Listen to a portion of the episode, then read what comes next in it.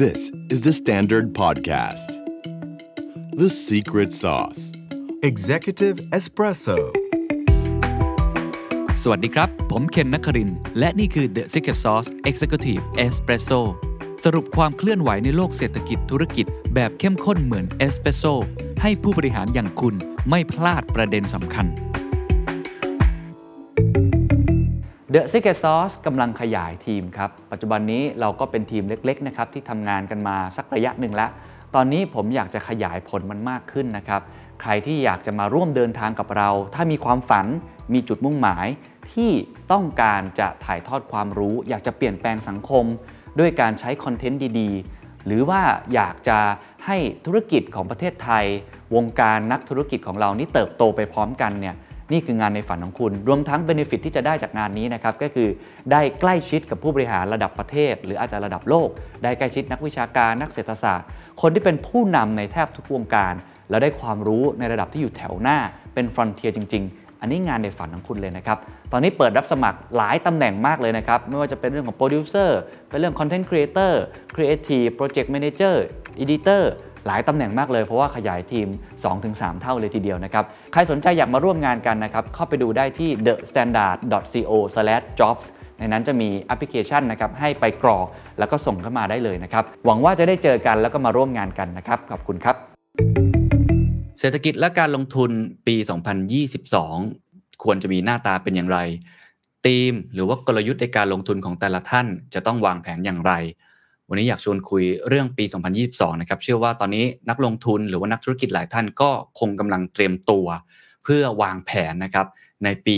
2022 นะครับเเรื่องที่อยากจะชวนคุยเนี่ยจะเป็นมหาภาคนิดนึงนะครับโดยเฉพาะเรื่องของการเงิน แล้วก็เรื่องของธีมต่างๆ ในการลงทุน ผมเชื่อว่าอันนี้มันเป็นเหมือนต้นขั้วเป็นเหมือนภาพใหญ่ ที่จะทำให้เราได้เห็นภาพเล็ก ๆ ของพวกเราเองนะครับผมคิดว่ามันมีประเด็น2อสประเด็นที่มันเป็นจุดที่ทำให้เกิดเอฟเฟกต์ นะครับค่อนข้างมากในช่วงปลายปี แล้วก็สามารถที่จะพอที่จะเห็นภาพในปีข้างหน้าได้อย่างน้อยก็ช่วงต้นปีไปจนถึงกลางปี ว่าภาพของเศรษฐกิจและการลงทุนของโลก รวมทั้งย้อนกลับมาที่ประเทศไทยเนี่ยเป็นอย่างไรนะครับ ปัจจัยที่1เนี่ยก็ต้องบอกว่าแน่นอนทุกคนจะต้องพูดถึงเรื่องอการลดพึ่ง QE นะครับบางคนใช้คำว่าถอน บางคนใช้คำว่าเอ๊ะนี่หรือเป็นการเบรกหรือเปล่า อันนี้เดี๋ยวลองวิเคราะห์กันต่อนะครับแต่ว่า เป็นที่แน่ชัดแล้วนะครับว่าเรื่องของคณะกรรมการนโยบายทางการเงิน หรือว่า FOMC ของทางเฟดเนี่ยช่วงเดือนธันวาคมที่ผ่านมาเนี่ยเขามีการตัดสินใจเรียบร้อยนะครับว่าจะลดวงเงิน QE โดยที่ก็จะไปสิ้นสุดที่เดือนมีนาคมปี 2565 หรือว่า 2022 ก็จะทยอยลดตั้งแต่มกรากุมภาไป นั่นหมายความว่าฤดูกาลบางคนใช้คำว่าฤดูกาลอันหนาวเหน็บนะบางคนใช้คำว่าเป็นฤดูกาลทอง เพราะว่าผ่อนคลายมาตรการทางการเงินเนี่ยมันก็สามารถที่จะลงทุนในสินทรัพย์ต่างๆ ได้ที่แตกต่างหลากหลายกันไปเนี่ยจะจะจบลงแล้วนะครับฤดูกาลของ QE จะจบลงแล้วในเดือนมีนาคม 2565 อันนี้ประเด็นที่ 1 ซึ่งแน่นอนส่งผลกระทบมหาศาลนะครับ เพราะนี่คือสภาพคล่องของทั้งโลกด้วยนะครับ ประเด็นที่ 2 ก็แน่นอนครับยังต้องชวนคุยเรื่องดอกเบี้ยนะครับ ก็ชัดเจนแล้วนะครับว่าปีหน้าเนี่ยน่าจะมีการขึ้นดอกเบี้ย 3 ครั้งนะครับเพื่อสกัดเงินเฟ้อรวมทั้งหลาย ๆ ปัจจัยด้วย เพราะว่าตอนนี้ต้องบอกว่าในในสหรัฐเองเนี่ยเงินเฟ้อสูงสุดนะครับในรอบ 39 ปี ก็หลายคนก็ค่อนข้างกังวลนะครับในอังกฤษหรือใน EU ในยุโรปเองก็กังวลกันเรื่องนี้ ล่าสุดเนี่ยทางธนาคารกลางของสหรัฐอาณาจักรนะครับก็ทำการขึ้นดอกเบี้ยเรียบร้อยนะครับในรอบ 3 ปี มันเป็นภาพสะท้อนครับว่าตอนนี้ทิศทางแนวโน้มของเศรษฐกิจโลก หรือการเงินของโลกเนี่ยตอนนี้มันกำลังเข้าสู่อีกเฟสหนึ่งแล้วนี่ยังไม่นับเรื่องของ supply chain shock ยังไม่นับเรื่องของโอมิครอนนะครับโควิดก็ยังไม่จบดีอังกฤษตอนนี้พรีเมียร์ลีกนี่ต้องเลื่อนเตะเลยนะฮะ เพราะว่านักเตะติดกันเยอะมาก แล้วก็ตัวเลขเนี่ยพุ่งสูงขึ้นเป็นโอ้โหเจ็ดแปดหมื่นเลยต่อวันด้วยซ้ำเพราะฉะนั้นก็ยังต้องจับตาสถานการณ์ตรงนี้อยู่ หรือว่าในแง่ของ emerging market นะครับตลาดของ ฝั่งจีนเอง หรือฝั่งทางของเราเองเนี่ยจะเป็นยังไงก็ต้องติดตามกันต่อไปด้วย เพราะฉะนั้นมีหลายปัจจัยมากที่ต้องชวนคุยกัน นี่ผมยังไม่พูดถึงสินทรัพย์เสี่ยงอย่างดิจิทัลแอสเซทอีกที่ก็มีความพันผวน แต่ก็ดึงดูดเช่นเดียวกัน หรือว่าเรื่องธีมของ post covid world หลังจากนี้เรื่องของ green กับเรื่องของเทคโนโลยีต่างๆ โอ้โห เราเห็น movement ต่างๆ ที่เกิดขึ้นทั่วโลกแล้วก็ไทยเนี่ยค่อนข้างมาก เรียกได้ว่าเราคงจะต้องมาเตรียมตัวเองดีๆครับแล้วก็วางแผนดีๆด้วยนะครับ ผมก็เลยอยากจะชวนคุยกับผู้เชี่ยวชาญนะครับ คุยกับดรออสตินปิยศักดิ์มานสันนะครับผู้อำนวยการอาวุโส สายงานวิจัยบริษัทหลักทรัพย์ไทยพาณิชย์จำกัดนะครับ ดรซินอยู่ในไลฟ์กับเราแล้ว สวัสดีครับ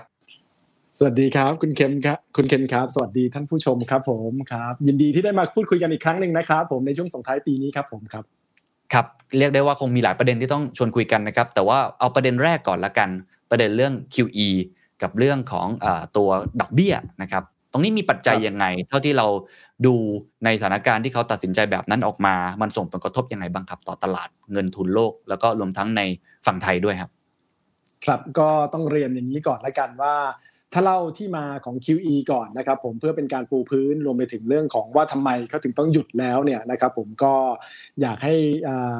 ลองฉายภาพในสไลด์แรกที่ได้ส่ง ให้ทาง The Standard นะครับผมก็ในภาพนี้จะบ่งชี้ถึงภาพเศรษฐกิจโควิด ที่มันรุนแรงในช่วงปีที่แล้วอย่างชัดเจนนะครับผมจะเห็นว่าในช่วงไตรมาสที่ 2 ที่เรามีการล็อกดาวน์กันทั่วโลกนะครับผมของจีนเขาล็อกดาวน์ก่อนเรา1ไตรมาสใช่ไหมครับผมในในช่วงต้นปี ฉะนั้นเขาก็กระทบมากกว่าในปี 2020ทั่วโลกเนี่ยไตรมาสสองนี่กระทบรุนแรงมาก ถ้าจำกันได้ก็คือมีนาเริ่มมีการล็อก แล้วก็เมษาเนี่ยก็ผลกระทบค่อนข้างรุนแรงนะครับผมเพราะว่ากิจกรรมทางเศรษฐกิจเนี่ยดำเนินไม่ได้อะไรต่างๆเนี่ยก็ทำให้ภาพของเศรษฐกิจเนี่ยหดตัวไปอย่างรุนแรงนะครับผมในประเทศต่างๆ ก็ติดลบประมาณ 10ถึง12%นะครับผมในในแง่ของตัว GDP นะฮะตัวซ้ายบนเนี่ยก็เลยทำให้ทางการต่างๆ ไม่ว่าจะเป็นธนาคารกลาง ไม่ว่าจะเป็นในเรื่องของรัฐบาลเนี่ยต้องมีมาตรการทางด้านการเงินการคลังเข้ามาอัดฉีดนะครับ ผมซึ่งในฝั่งของรัฐบาลเนี่ยเราทราบกันดีนะครับ ผมถ้าเป็นของอเมริกาเนี่ยสมัยประธานาธิบดีทรัมป์เนี่ยก็มีการอัดฉีดเม็ดเงินประมาณ เป็นหลายล้านล้านนะครับผมทั้งตอนต้นปีแล้วก็ตอนปลายปีนะครับผมแล้วพอเข้าสู่ไบเดนก็มีการอัดฉีดเม็ดเงินเข้ามาอีก แต่ว่าสิ่งที่โฟกัสในแง่ของภาพของนโยบายการเงินก็คือการลดดอกเบี้ยนะฮะคนที่นำก็คือในเรื่องของเฟด Federal Reserve หรือว่าธนาคารกลางสหรัฐที่มีการทั้งลดดอกเบี้ยเหลือศูนย์ทันทีนะครับผมแล้วก็มีการอัดฉีดตอนแรกเนี่ยเรียกว่ามาตรการ ผ่อนคลายทางการเงินนะครับผมหรือว่าผ่อนคลายเชิงปริมาณนะหรือว่า QE นะครับผมตัว QE เนี่ยซึ่งตอนแรกเนี่ยเขา unlimited เลยเขาพร้อมอัดไปจนกว่าเรื่องของภาพของตลาดฟื้น เพราะว่าตอนแรกในตลาดนี้มีปัญหามากนะครับผมคน กังวล คนกลัวกันเพราะไม่เคยมีการล็อกดาวน์อย่างนี้มาก่อนในในช่วงประวัติศาสตร์สมัยใหม่นะครับผมทุกคนก็มีการโฮ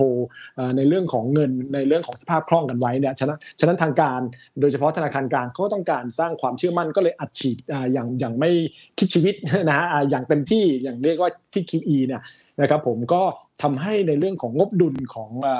เซ็นทรัลแบงก์หรือธนาคารกลางเนี่ยเพิ่มขึ้นอย่างมหาศาลนะครับผมถ้าอย่างของเฟดเนี่ยของ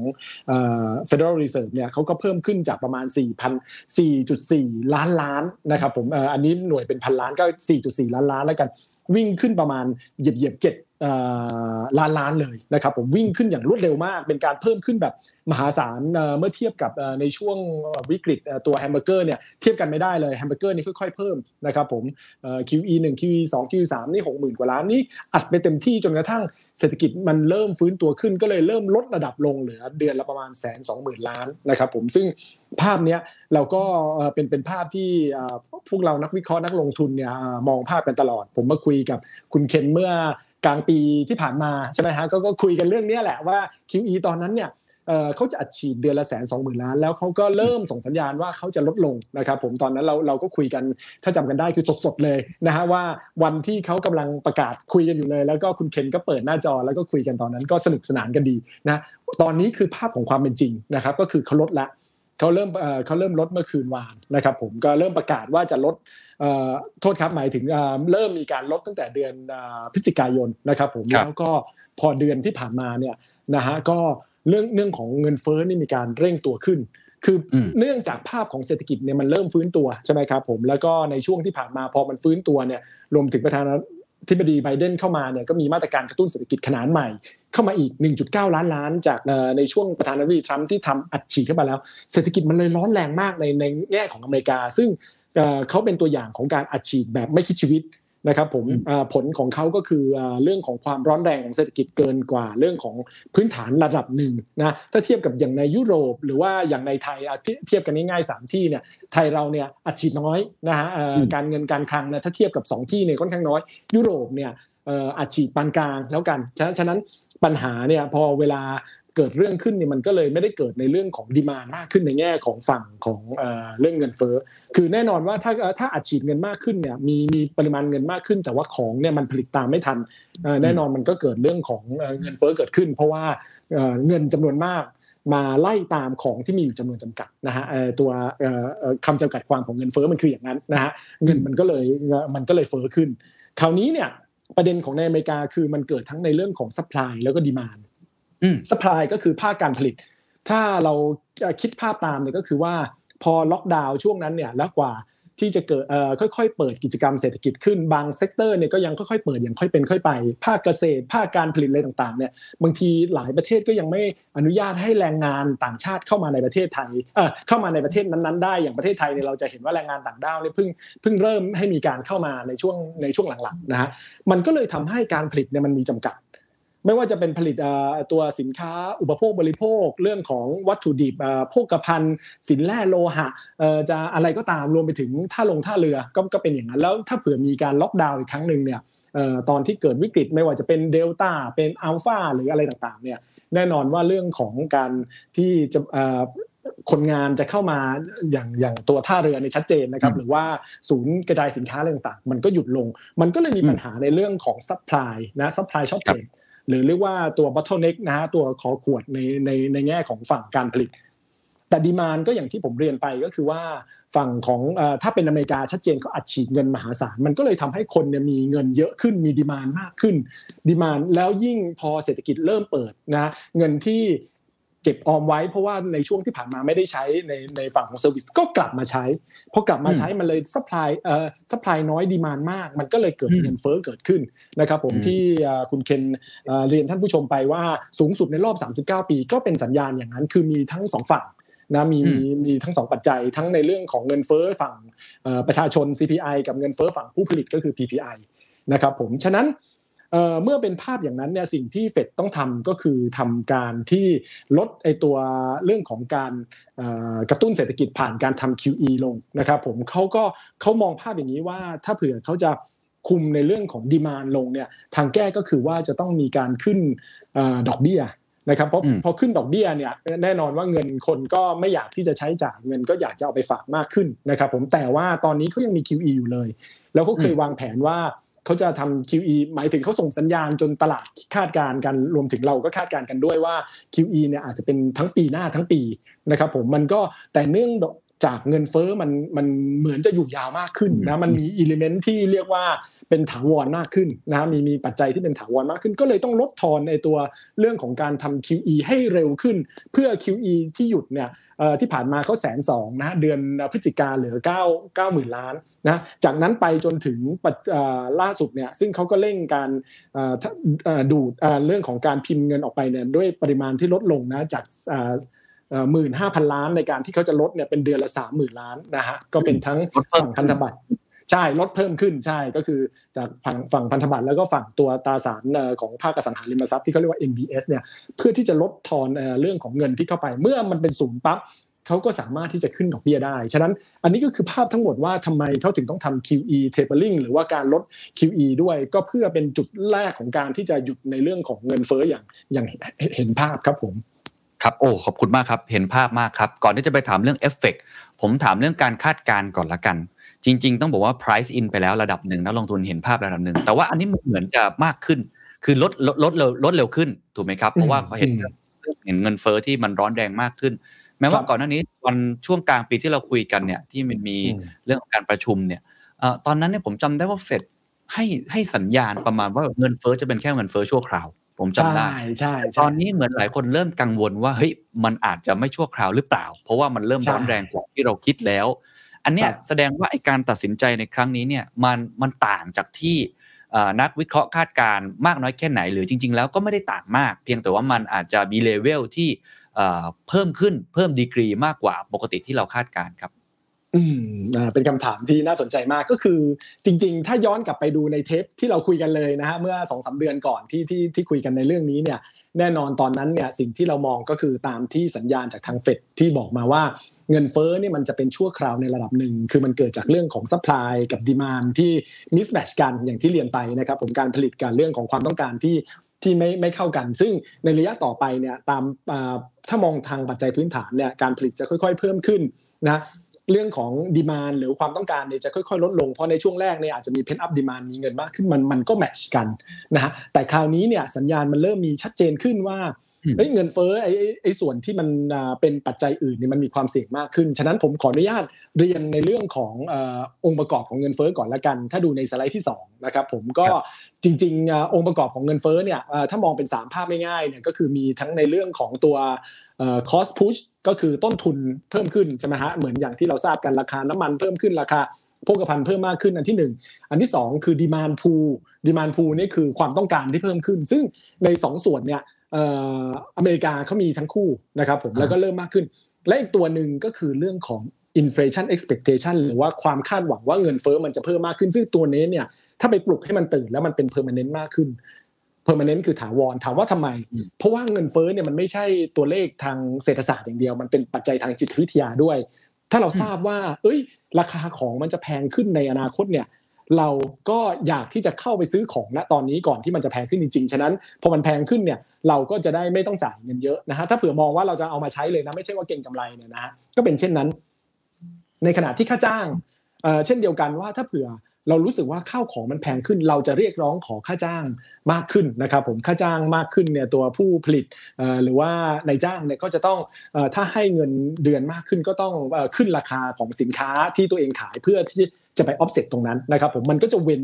วนเป็นลูปนะฮะ อันนี้คือภาพเรื่องของ inflation expectation ตัวที่เป็นตัววัดได้ดีที่สุดในแง่ที่ว่าเงินเฟอ้อจะเพิ่มมากขึ้นแล้วมัน feed in เข้าไปสู่ในเรื่องของพาร์ทที่เป็นเป็น permanent หรือว่าเป็นถาวรมากขึ้นเนี่ยคือ 2 ตัว คือค่าเช่ากับค่าจ้างนะฮะเรื่องของค่าเช่าเนี่ยนะฮะเป็นสำคัญมากโดยเฉพาะในอเมริกา เพราะว่าตัวเงินเฟอ้อเขาเนี่ยกว่า 50%เนี่ยเป็นในเรื่องของค่าเช่าบ้าน และไอ้เรื่องค่าเช่าบ้านใช่องในในเป็นน้ำหนักสำคัญในในเรื่องของเงินเฟ้อเขาแล้วคราวนี้เนี่ยสิ่งที่เกิดขึ้นก็คือว่ามาในช่วงที่ผ่านมาพอมีการอัดฉีดเม็ดเงินเข้าไปนะครับผมผ่านในเรื่องของระบบเศรษฐกิจเนี่ยแน่นอนมันนำไปสู่การเก็งกำไรในภาคในในในเรื่องของภาคการเงินรวมไปถึงเรื่องของอสังหาริมทรัพย์ด้วย เราเห็นราคาบ้านที่เพิ่มมากขึ้น พอราคาบ้านเนี่ยมันเพิ่มมากขึ้นนะฮะมันก็แปลงเป็นว่าค่าเช่าบ้าน ซึ่งเขาแปลงเทียบกันนะเขาเรียกว่า rent equivalent cost นะครับผมก็คือเทียบเมื่อเทียบกับราคาบ้านเนี่ยมันก็ต้องแพงขึ้นด้วย เพราะว่าถ้าเผื่อราคาบ้านเพิ่มขึ้น แต่ค่าเช่าไม่ไม่ไม่ขึ้นคนก็ขายบ้านแล้วก็มาเช่าบ้านดีกว่านะครับผมฉะนั้นอัตราค่าเช่ามันก็เลยค่อยๆเพิ่มขึ้นซึ่งองค์ประกอบเนี้ยจะเพิ่มขึ้นช้ากว่าตัวอื่นๆ อย่างพวก เรื่องของเสื้อผ้าเครื่องนุ่งห่มยารักษาโรคหรือว่าค่าเล่าเรียนอะไรต่างๆ จะช้ากว่า แต่เราเริ่มเห็นสัญญาณตัวนี้ขึ้นอย่างต่อเนื่องในเส้นดำๆในสไลด์ซ้ายซ้ายมือบนนะครับผมจะเห็นภาพว่าเออตอนนี้เขาอยู่ที่ 4.8 ก็วิ่งขึ้นต่อเนื่องท่ามกลางในเรื่องของราคาบ้านของอเมริกาที่ขึ้นในระดับ 20%โดยตลอด ถ้าดูดัชนีที่ที่เขาใช้ชี้วัดต่างๆเนี่ย เหตุของไอ้ตัวที่ขึ้นมาก็อย่างที่เรียนเมื่อกี้นี้คือส่วนหนึ่งคือเกิดจากเรื่องของ liquidity เรื่องของสภาพคล่องที่อัดไป ฉะนั้นการลดทอน QE มันก็ช่วยลดในส่วนตัวนี้ได้ในระดับหนึ่งนะครับผมแต่ว่าเอฟเฟกมันยังไม่เห็นภาพจริง ๆ นะนะฮะในอีกตัวหนึ่งที่ผมเรียนไปเบื้องต้นเมื่อกี้นิดหนึ่งก็คือเรื่องของค่าจ้าง เรื่องค่าจ้างเนี่ยสิ่งที่เกิดขึ้นในช่วงที่ผ่านมาเนี่ยมันคือประเด็นอย่างนี้ก็คือว่า ตอนที่ปิดจากโควิดใช่ไหมฮะรวมถึงเรื่องของการที่ตัวครอบครัวเนี่ยสุภาพสตรีคุณแม่เนี่ยนะครับผมต้องดูแลลูกที่เรียนออนไลน์นะก็มีความอึดอัดก็ก็บางบางท่านหลายท่านก็ลาออกจากงานหรือว่าเข้ามาอยู่ที่บ้านเลยนะครับผมมันก็เลยกลายเป็นภาพว่า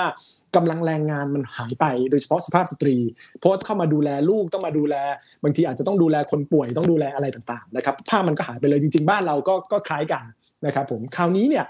พอวันส์ว่าเรื่องของการเปิดเมืองในอเมริกาเขาเริ่มมีมากขึ้น พอเมื่อมีการเปิดเมืองมากขึ้นอะไรต่างๆเนี่ยนะครับผมแล้วก็ทุกคนฉีดวัคซีนเป็นส่วนใหญ่แล้ว เริ่มมีการคุมตัวตัวภาพของความเสี่ยงได้ได้อยู่เนี่ยแรงงานก็กลับไป พอแรงงานเริ่มกลับไปเนี่ยค่าเช่าตอนนี้เนี่ยตัวเลขจากฝั่งด้านแรงงานพวก กำลังการมีส่วนร่วมของกำลังแรงงานอะไรต่างๆเนี่ยอัตราการเพิ่มขึ้นเริ่มเห็นสัญญาณปรับเพิ่มขึ้น เช่นเดียวกับเรื่องของการจ้างงานรายเดือนต่างๆเนี่ยที่ที่เห็นภาพปรับเพิ่มขึ้น มันก็มีความเป็นไปได้ว่าค่าเช่า ซึ่งตอนโทษครับค่าจ้าง ซึ่งตอนนี้อยู่ในระดับค่อนข้างสูงอยู่ระดับ4%กว่าๆเนี่ย จะเริ่มลดลงต่อไป จะเห็นว่าทั้ง 2 ตัวเนี่ยทั้งค่าเช่าบ้านตอนนี้ประมาณ 4.8 นะครับในซ้ายมือแล้วก็ค่าจ้างเนี่ยที่อยู่ในแต่ละ sector ที่อยู่ประมาณระดับ 4.5 ถึง 4.9 เนี่ยยังอยู่ระดับค่อนข้างสูงระดับหนึ่งแต่ว่าถามว่ามันน้อยกว่าตัวเรื่องของเงินเฟ้อที่ 6.9 ไหมก็น้อยกว่านะครับผมแล้วก็ไอ้สองสองสอง component เนี่ยการลดทอน QE รวมถึงการเปิดประเทศอะไรต่างๆเนี่ยมันจะช่วยทำให้ องค์ประกอบพวกนี้เงินเฟ้อต่อไปมันจะเริ่มลดลงได้ส่วนหนึ่งนะส่วนที่ 2 ก็คือเราเริ่มเห็นสัญญาณของการที่ฝั่งด้าน supply chain นะฮะที่คุณเคนถามเมื่อกี้นี้คุยกันเมื่อกี้นี้เนี่ยเรื่องของการปิดท่าเรือการอะไรต่างๆ มันเริ่มเปิดมากขึ้น ตัวที่จะใช้ชี้วัดได้ง่ายสุดก็คือเรื่องของตัวราคาของสินค้าโภคภัณฑ์ที่เป็นสินแร่โลหะนะไม่ว่าจะเหล็กตะกั่วดีบุกอะไรต่างๆเนี่ย ขึ้นสูงนะฮะอย่างตัวดีบุกเนี่ยขึ้นถึง 84%นะฮะถ้าถ้าต้นปีเป็นร้อยตอนนี้ 184 รวมถึงอลูมิเนียม รวมถึง copper ไอตัวทองแดงอะไรต่างๆเนี่ยมันเคย peak อยู่ 50-60%เนี่ยเริ่มวิ่งลงแล้ว การลงลงมาเนี่ยแปลว่าเริ่มมี supply เข้ามามากขึ้น แน่นอนมีการผลิตมีการอะไรต่างๆ มากขึ้นก็เกิดจากการที่ลงคนงานกลับเข้าไปทำงานมากขึ้นด้วยเช่นกันนะครับผมก็เพิ่มกำลังการผลิตราคาก็เริ่มลดลง ฉะนั้นทรายตัวเลขเนี่ยมันอาจจะแหลกมันอาจจะช้า แต่ว่าปัจจัยที่นำไปสู่ตัวเงินเฟ้อเนี่ยเราเริ่มเห็นสัญญาณของการลดลงนะฮะถ้าเผื่อดูตามข่าวหรือดูตามอะไรต่างๆเนี่ยโดยเฉพาะในอเมริกาเนี่ยก่อนหน้านี้เนี่ย มีเรือไปจอดตามท่าเรือค่อนข้างเยอะนะครับผมเพื่อคล้าย ๆ แบบว่าคนงานในในในท่าเรือค่อนข้างน้อยใช่ไหมฉะนั้นการขนส่งการโหลดของอะไรต่างๆเนี่ยมันช้า มันก็เลยมีปัญหาตอนนี้เนี่ยเรือที่ไปจอดท่าเรือเนี่ยค่อนข้างแทบจะไม่มีละนะคือภาพมันมันเริ่มคลี่คลายไปในระดับหนึ่งแต่ว่าสิ่งที่เกิดขึ้นคือคนเนี่ย เริ่มกังวลในเรื่องเงินเฟ้อมากขึ้น เพราะว่าเราจะฟังแต่ข่าวที่เป็น headline แล้วก็กังวลว่าเอ้ยราคาข้าวของหรือว่าไปตามซูเปอร์มาร์เก็ตเนี่ยแล้วเห็นแล้วข้าวของมันขึ้น ในเมืองเมืองนอกในอเมริกาเนี่ยโอ้โหข้าวของเขาเขาแพงขึ้นทันทีแหละ จะทานซื้อข้าวเช้าในทุกอย่างซีร่งซีเรียลน้ำส้มคอนเฟลกอะไรต่างๆ นมราคาขึ้นขึ้นหมดคนก็ตกใจกลัว ก็เริ่มมองว่า inflation expectation มันสูงขึ้น เวลาตัวหน่วยงานเข้าไปทำ survey จะเป็น U of Michigan จะเป็นอะไรต่างๆเนี่ยหรือตัวเฟดเองไปทำ survey เนี่ยมันสูงขึ้น เฟดก็เลยต้องคุมตรงนี้ให้ได้ผ่านการทำ QE รวมไปถึงการขึ้นดอกเบี้ยนะครับผมฉะนั้นภาพตรงนี้ผมก็เลยมองว่าความเสี่ยงในเรื่องในระยะต่อไปเนี่ยสิ่งที่เฟดต้องทำให้ได้คือจะต้องส่งสัญญาณว่าแบบฉันจะเอาเงินเฟ้อให้อยู่ได้ในช่วงนี้ไปจนถึงต้นต้นปีหน้าเนี่ยนะครับผมที่จะทำให้ได้แล้วถ้าถ้าเป็นไปตามอย่างที่เรามองกันก็คือว่า สัญญาณมันจะเริ่มลดลงคนจะเริ่มโอเคเฟดน่าจะเอาเงินเฟ้ออยู่อะไรต่างๆเนี่ยเรื่องของตัวเลขมันก็อาจจะเริ่มลดลงนะเริ่มเริ่มเข้าใจแล้วเริ่มลดลงได้ แต่ความเสี่ยงที่ผมกังวลในระยะต่อไปคือถ้าเผื่อเศรษฐกิจเนี่ยมันอาจจะมีความเสี่ยงที่มันจะเริ่มชะลอลงแล้วนะครับผมแต่ว่าเฟดเนี่ยไปไทหรือว่าไปลดทอน QE แล้วก็ต่อด้วยการขึ้นดอกเบี้ยต่อเนื่อง ถ้าแรงเกินไปเนี่ยอาจจะทำให้เศรษฐกิจแย่ได้ ที่เรียกว่า over tightening ครับผมครับ ครับ โอ้โหชัดเจนครับ แล้วก็ชอบมากที่พูดเป็นสมการให้เห็นนะครับ ที่มาที่ไปของมัน ไม่ว่าจะเป็นเรื่องของค่าเช่าบ้าน เรื่องของค่าจ้าง เรื่อง wage นะครับ รวมทั้งเรื่องของ supply chain ที่น่าจะคลี่คลายมากขึ้นให้ผมถามตรงนี้เลยว่า แสดงว่าที่หลายคนกังวลว่าเงินเฟอ้อสูงสุดในรอบทราบ 39 ปีเนี่ย ในมุมมองของดร ออสติน มองว่าไม่น่าเป็นห่วงขนาดนั้น น่าจะ น่าจะเอาอยู่ในเรื่องของเฟดรวมทั้งน่าจะมีการส่งสัญญาณให้ expectation ของคนเนี่ยดีขึ้นถูกไหมครับ ครับก็เชื่อว่าน่าจะเป็นอย่างนั้นคือในในภาพของเศรษฐกิจมันไม่มีอะไรร้อยเปอร์เซ็นต์นะครับผมแต่ว่าในในมุมมองของผมก็คือเชื่อว่าปัจจัยพื้นฐานที่นำไปสู่เงินเฟ้อเนี่ยมันเริ่มค่อยๆคลี่คลายแล้ว และในระยะยาวเนี่ยโลกเนี่ยเทคโนโลยีอะไรต่างๆ ที่มันเพิ่มมากขึ้นอะไรต่างๆเนี่ยมันทำให้การผลิตมันมีประสิทธิภาพขึ้นฉะนั้นเงินเฟ้อเนี่ยมันไม่น่าจะ ไม่น่าจะอยู่ยาวนานคงทน แต่ว่าระยะสั้นๆ คือเขาต้องคุมตัว inflation expectation ให้อยู่ ก็คือตัวเรื่องของความคาดหมายเงินเฟ้อว่ามันมันจะไม่ขึ้นนะ ถ้าเผื่อคุมไม่อยู่คือคนกังวลไปมาก แล้วก็ดึงขึ้นต่อเนี่ยอันนี้มีปัญหา อย่างในเรื่องของค่าจ้างเนี่ยขอขอเรียนเพิ่มอีกประเด็นหนึ่งคือเขาก็ไปเปรียบเทียบกับสมัยปี 1970 ซึ่งตอนนั้นเนี่ยมันมีปัญหาในเรื่องของการผลิตน้ำมันเหมือนกันใช่ไหมโอเปกก็รวมหัวกัน แล้วก็ขึ้นลดกำลังการผลิตก็ทำให้ราคาสูงส่วนหนึ่ง และอีกส่วนหนึ่งคือตอนนั้นเนี่ยโอ้ตลาดแรงงานเนี่ยมี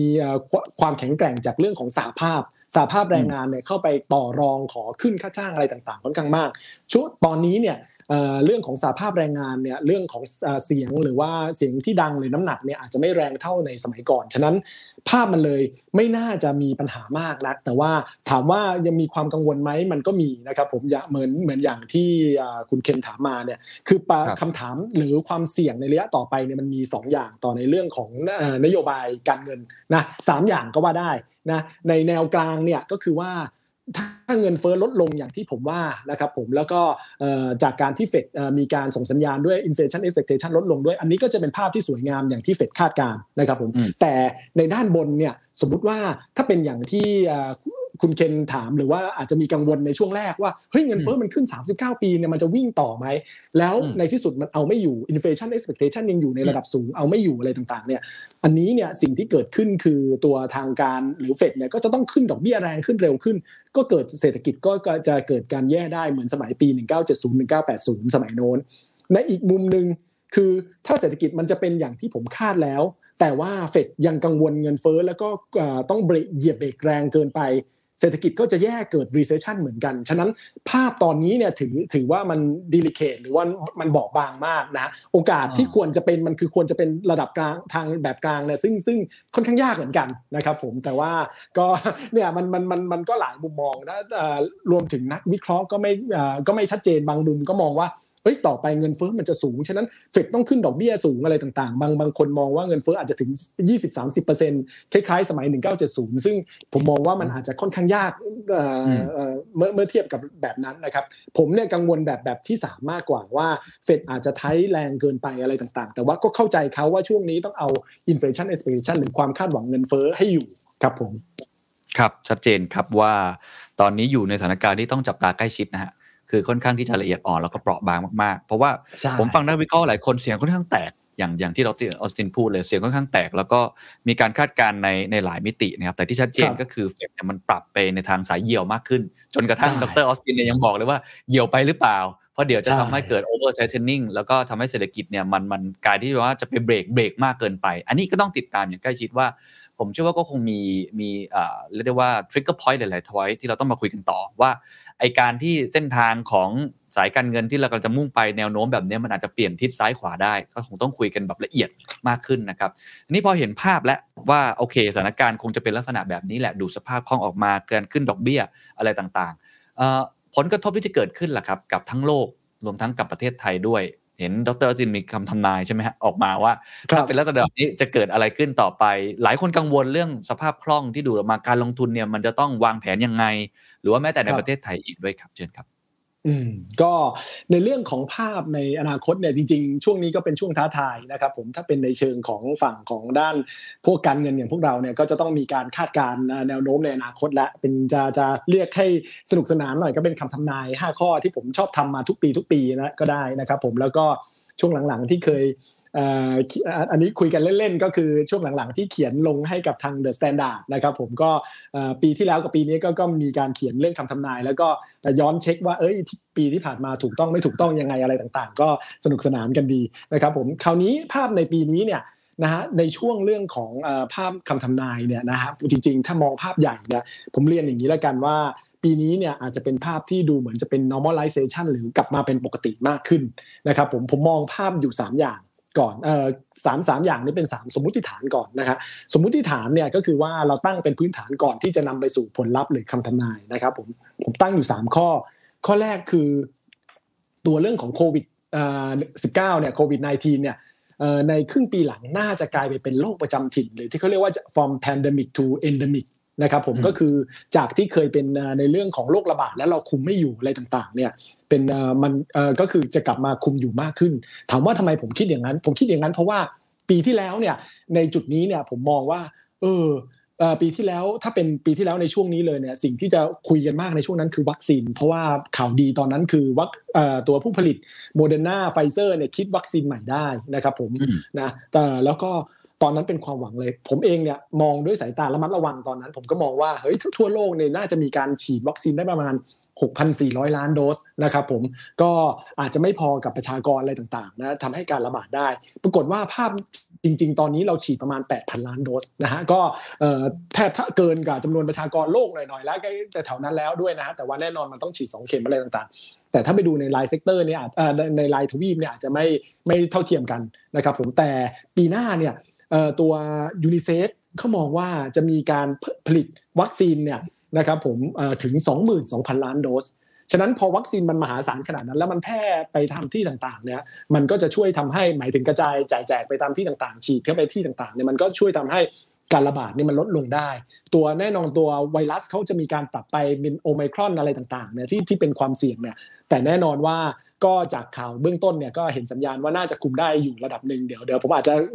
เรียนถามคุณเคนด้วยว่าคุณเคนมองยังไงในคำถามอันนี้อันนี้ในจุดแรกนะจุดที่ 2 ก่อนละกันผมตั้งสมมติฐานก็คือว่าเรื่องของการ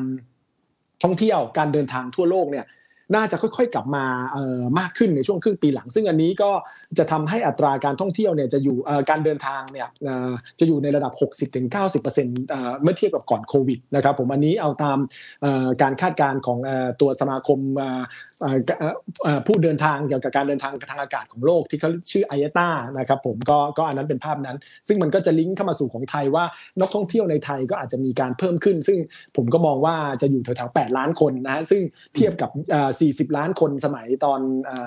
ตอนก่อนโควิด ตอนปี 2019 ก็คือประมาณแค่ 20%เท่านั้น คือเราเนี่ยน้อยกว่าโลกเยอะนะครับผมแต่ว่าก็น่าจะฟื้นขึ้นซึ่งมันก็ลิงก์จากข้อแรก แล้วข้อสุดท้ายก็คือปัญหา supply chain ที่ปัญหา supply bottleneck ที่เราคุยกันนะฮะตัว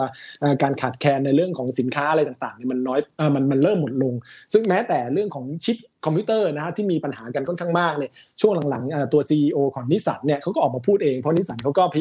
ผลิตรถยนต์มากขึ้นมีรถมีรถ EV อะไรต่างๆ ก็ต้องใช้ชิปเนี่ยเขาบอกว่าตอนนี้ปัญหาของเขาเนี่ยคลี่คลายลงค่อนข้างมากแล้วนะครับผมจาก 3 สมมติฐานเนี่ยผมก็เลยนำมาสู่ 5คำทำนายนะคำทำนายแรกเนี่ยผมมองว่าเศรษฐกิจโลกในปีหน้าเนี่ยมันน่าจะ normal มากขึ้น มันน่าจะ normalize นะฮะคือกลับไปเป็นปกติมากขึ้น ถ้ามองภาพตัวเลขง่ายๆนะครับผมปี 2020 เนี่ยเราโลกทั้งโลกเผชิญโควิดติดลบ 3%นะตัว GDP ปีนี้เนี่ยที่กำลังจะจบลงเนี่ย2021 เนี่ยนะครับผมก็ IMF คาดว่าจะอยู่แถวๆประมาณ 6%นะครับผมก็แน่นอนตัวจีนตัวที่ต่างๆ ก็เติบโตขึ้นค่อนข้างมาก แล้วปีหน้าเนี่ยนะฮะอยู่ปีปีนี้อยู่แถวๆ5.9% 6%แล้วปีหน้าเนี่ยจะอยู่แถวๆประมาณ 4.9 หรือว่า 5%นะครับผมมันก็คือมัน normal ลงมาในระดับหนึ่ง แต่แน่นอนในแต่ละที่ก็อาจจะมีความแตกต่างกัน อย่างบ้านเราปีนี้เนี่ยเราค่อนข้างซึมนะเพราะว่าเราเผชิญตัวหลายวิกฤตใช่ไหมตอนช่วงกลางปีเราก็กังวลกัน ผมก็ยังคุยกับคุณเคนใช่ไหมว่ากังวลในตัวเดลต้าจะแรงไหมจะเกิดล็อกดาวน์รอบที่ 4 ไหมในที่สุดก็เกิดเรื่องขึ้นมาจริงๆใช่ไหมครับผมก็ปีนี้เลยโตได้แค่หนึ่งเปอร์เซ็นปีที่แล้วเราโตหกเราติดลบหก ปีนี้เราโตหนึ่งเปอร์เซ็นปีหน้าเราก็น่าจะโตประมาณสามเปอร์เซ็นกว่าเกือบสี่เปอร์เซ็นต์นะมันก็ค่อยๆฟื้นขึ้นคือ คือมันต่างกันของโลกทั่วโลกเนี่ยปีนี้เขาแรง ฉะนั้นปีหน้าเขาค่อยๆลงก็คือโดยเฉพาะประเทศเจริญแล้วนะครับผมอันนี้อันแรก อันที่ 2 ผมก็เชื่อว่าเงินเฟ้อจะเริ่มลดลงในครึ่งปีหลังนะครับผมอันนี้เป็นสาเหตุที่เราประเด็นที่เราคุยกันเมื่อกี้นี้นะครับผมเรื่องของการผลิตเรื่องของตัว supply chain ที่กลับมานะฮะเรื่องของ inflation expectation ที่มันลดลงอะไรต่างๆนะครับผมอันที่ 3 ผมก็มองว่านโยบายการเงินโลกเนี่ยจะค่อยๆ เพิ่มกลับมาเป็นเหมือนเดิมพูดง่ายๆคือเรื่องของตัวดอกเบี้ยเนี่ย จะเริ่มค่อยๆ เป็นขาขึ้นทั่วโลกนะครับผมเหมือนอย่างที่คุณเคน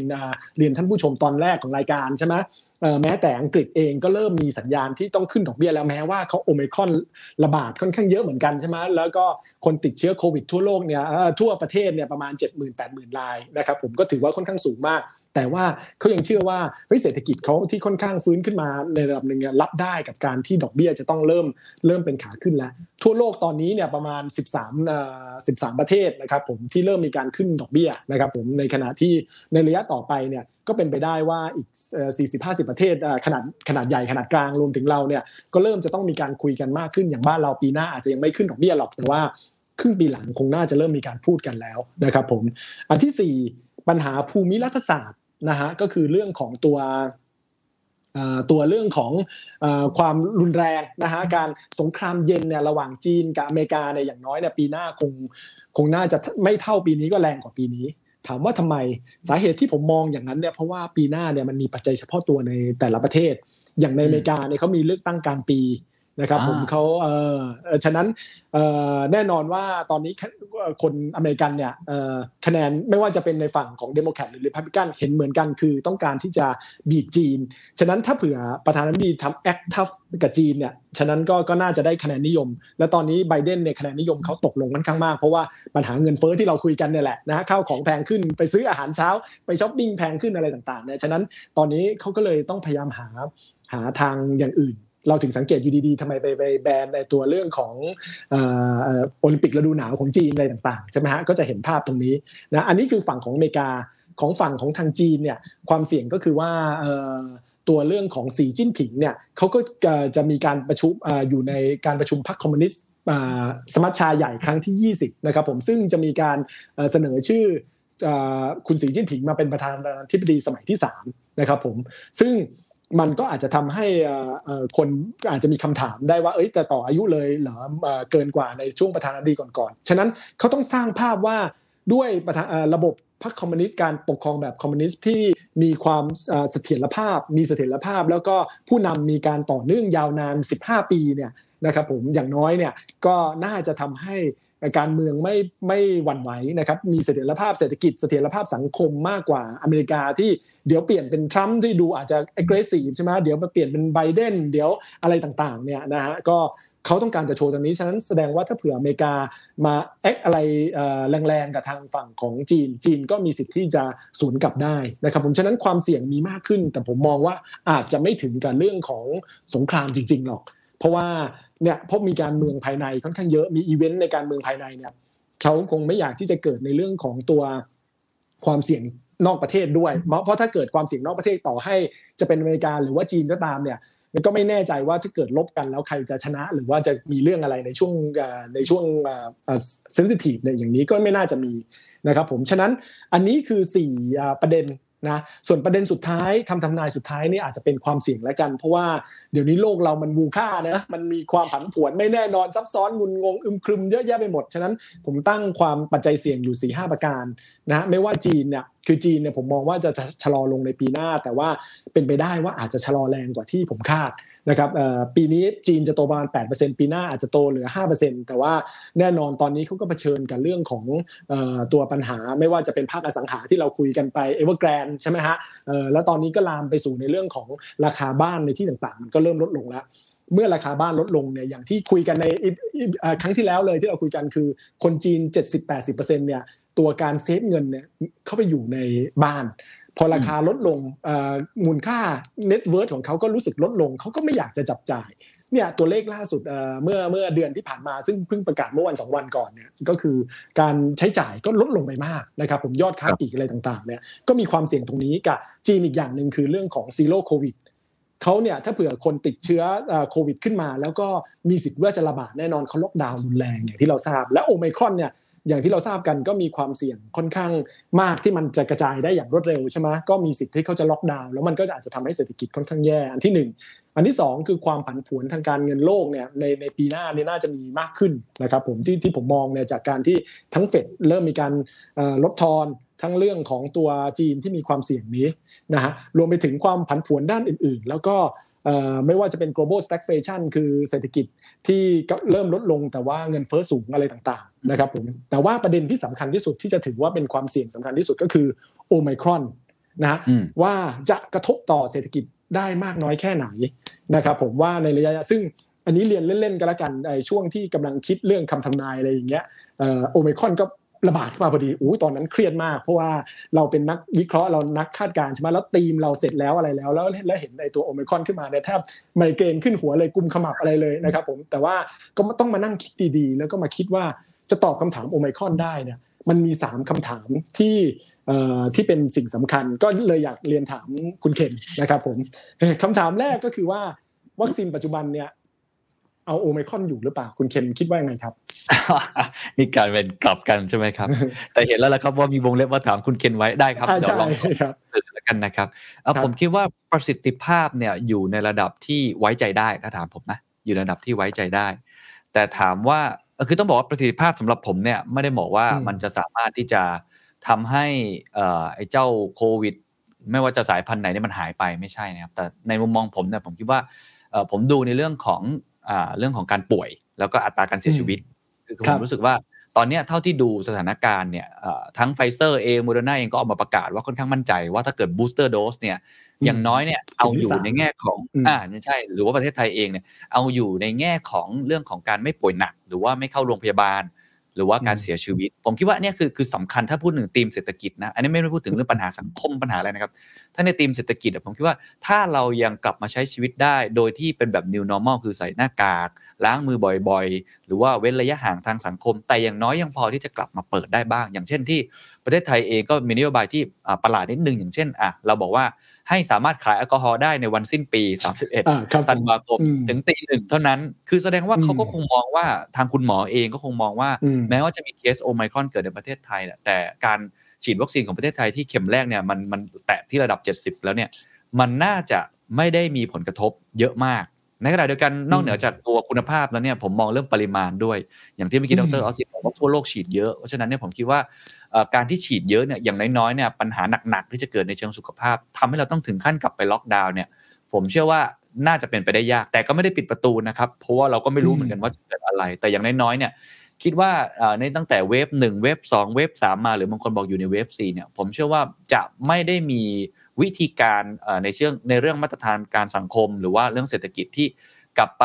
เข้มงวดแบบนั้นอีกแล้ว ก็ก็ยังเชื่อว่าวัคซีนน่าจะพอไปได้ โอ้ก็ชัดเจนก็เหมือนกันเลยในในในข้อแรกนะครับ ผมว่าเออใน โดสหนึ่งโดสสองนี่อาจจะเอาไม่อยู่ข่าวตามที่ติดตามมาต่างๆ ใช่ไหมฮะไม่ว่าจะเป็นแอสตราซินิกาหรือว่าแม้แต่ไฟเซอร์เองก็บอกว่าประสิทธิภาพเริ่มลดลงค่อนข้างมาก แต่ว่าแน่นอนการ booster เข็ม3เนี่ยมันช่วยเพิ่มเพิ่มภูมิได้ในระดับหนึ่งจากการศึกษาของหลายที่ก็ก็ก็เป็นภาพเช่นนั้นก็เหมือนที่คุณเคนพูดเลยรวมถึงปริมาณการฉีดที่เพิ่มมากขึ้นด้วย จริงๆเนี่ยคุณเคนก็พูดตอบเหมือนกับบูมเบิร์กเลยเมื่อเช้านี้ข่าวบูมเบิร์กก็ก็มีข่าวเหมือนกันในแง่ของประเทศไทยที่มีการ ฉีด boost ฉีดเกือบจะครบแล้วร้อยล้านโดสใช่ไหมฮะอีก 3 วันเนี่ยตามการคาดการณ์นี้นี่คือจะครบตรงนี้แล้วก็ก็จะทำให้ในเรื่องของการฉีดเข็ม 2 ก็ค่อนข้างมากในในระดับเกือบจะ 70%แล้วอะไรต่างๆ คนติดเชื้อเราเลยไม่ค่อยสูงนะ อันนี้คือข้อแรกข้อที่2เรียนถามคุณเคน แล้วคุณเคนคิดว่าโอไมครอนกับเดลต้าเนี่ยโอไมครอนอันไหนมันรุนแรงมากกว่ากันยังไงบ้าง อันนี้บอกบอกตามตรงเนี่ยผมไม่มีคำตอบที่ชัดเจน เพราะว่าในเชิงการแพทย์ก็ยังถกเถียงกันอยู่ ผมก็อ่านครับตลอดนะครับ แล้วก็ครับยังเอ่อไม่ค่อยแน่ใจเท่าไหร่ แต่ถ้าดูจากตัวเลขการติดที่เป็นลักษณะโอไมครอนมาเนี่ยเออผมเห็นวิธีการในการแพร่เชื้อ เข้าใจว่าน่าจะเร็วขึ้น เข้าใจว่าน่าจะเร็วขึ้นใช่ไหมครับครับแต่ในแง่ของตัวความอันตรายเนี่ย เท่าที่ดูตัวเลขเนี่ยยังไม่ถึงอืมขั้นว่าอันตรายมากกว่า เมื่อเทียบกับว่าเดลต้ากับเชื้ออื่นๆ ที่ตอนนี้มันมีเชื้อแปลกๆขึ้นมาจากแอฟริกาอืมใต้อะไรหลายอันอันนั้นน่ะดูรุนแรงกว่าด้วยซ้ำแต่ว่าแพร่ยากกว่าฉะนันเชื้อตัวเนี้ยผมดูแล้วก็ในตอนนี้นะที่เราเห็นตัวเลขก็เชื่อว่ายังไม่ได้อันตรายมากในแง่ของที่จะส่งผลต่อเรื่องอาการป่วยหนักหรือการเสียชีวิต โดยเฉพาะถ้าเราครับเทียบสมการก็คือศัตรูอาจจะเก่งขึ้นในแง่การแพร่กระจายโรค แต่ว่าเรามีโล่ที่ป้องกันที่ไม่ใช่แค่โล่เดียว 2 โล่แต่เรามีโล่3โล่4แล้วก็อนาคตก็คงมียากินใช่ไหมครับ หรือว่าอาจจะยาครับจีนผมเขาเห็นมียาดมผมไม่รู้ว่าจริงเท็จแค่ไหนแต่เพราะว่าเรื่องนี้คล้ายๆกับที่ดรเอสตินพูดแล้วผมค่อนข้างชอบก็คือเรื่อง supply chain bottleneck อะผมว่าในอืมในในในวัคซีนก็เหมือนกันคือ supply ครับ chain ที่เป็นช็อคของตัววัคซีนเองตอนเนี้ยมันก็ดีขึ้นคือตลาดเนี่ยมันจะเริ่มเคลื่อน ไม่ใช่เป็นของผู้ขายและ มันจะเริ่มมาอืมที่ผู้ซื้อมากขึ้น ก็ผมว่าดูแค่การแย่งฉีดวัคซีนในประเทศไทยตอนนี้ก็ดีกรีก็ลดลงไปเยอะมาก เพราะฉะนั้นก็เชื่อว่าใช่ไอ้ความความอันตรายของเชื้อตัวเนี้ยแม้ว่าหลักฐานมันจะออกมายังไม่ได้เป็นที่ประจักษ์แบบฟันธงได้ แต่ผมเชื่อว่าที่จะส่งผลกระทบต่อชีวิตของพวกเราเนี่ย น่าจะน่าจะลดลง ไม่แน่ใจว่าอืมดรติมองคล้าย ๆ กันไหมครับ ก็ เหมือนกันเลยครับ ผมก็ชัดเจนว่าเรื่องของโอกาสการติดก็อาจจะง่ายขึ้นนะถ้าถ้าดูในแง่ของการศึกษาเขามีการศึกษานิดนึงในของฮ่องกงว่าเออมี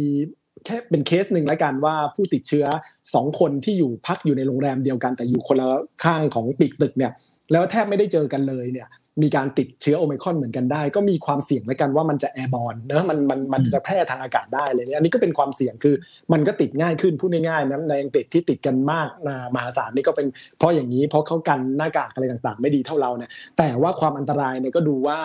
น่าจะน้อยกว่าโดยภาพโดยรวมนะฮะก็จะเห็นภาพว่าคนติดเชื้อ แต่เสียชีวิตเนี่ยมีไม่มากนักนะครับผมตอนนี้ในอังกฤษเนี่ยก็ติดถ้าระดับ 80,000 คนแล้วก็กว่า 50%เนี่ยเป็นตัวเรื่องของโอไมคอนก็ประมาณ 3 0 0 0 0 4 0 0 0 คนแล้วที่เป็นโอไมคอนแต่ว่าคนเสียชีวิตก็เริ่มมีนะคุณบริสจอนสันก็บอกมีมีลายหนึ่งอะไรต่างๆ คือ ก็มีบ้างแต่ว่าอาจจะไม่ได้รุนแรงมากนัก ฉะนั้นภาพเนี่ยสองข้อเนี่ย จริง ๆ มันก็ลิงก์ไปสู่ข้อที่ 3 ซึ่งซึ่งก็ขออนุญาตเรียนภาพรวมเลยแล้วกันนะครับผมว่ามันก็คือว่าถ้าวัคซีนเอาอยู่นะแล้วก็การเเรื่องของอันตรายไม่อันตรายเนี่ยคือคือไม่อันตราย ฉะนั้นการล็อกดาวน์ก็ไม่จำเป็นต้องทำมากนะครับเพราะถ้ามองในกลับมาในภาพของเศรษฐกิจ เมื่อเป็นภาพอย่างนั้นแล้วเนี่ย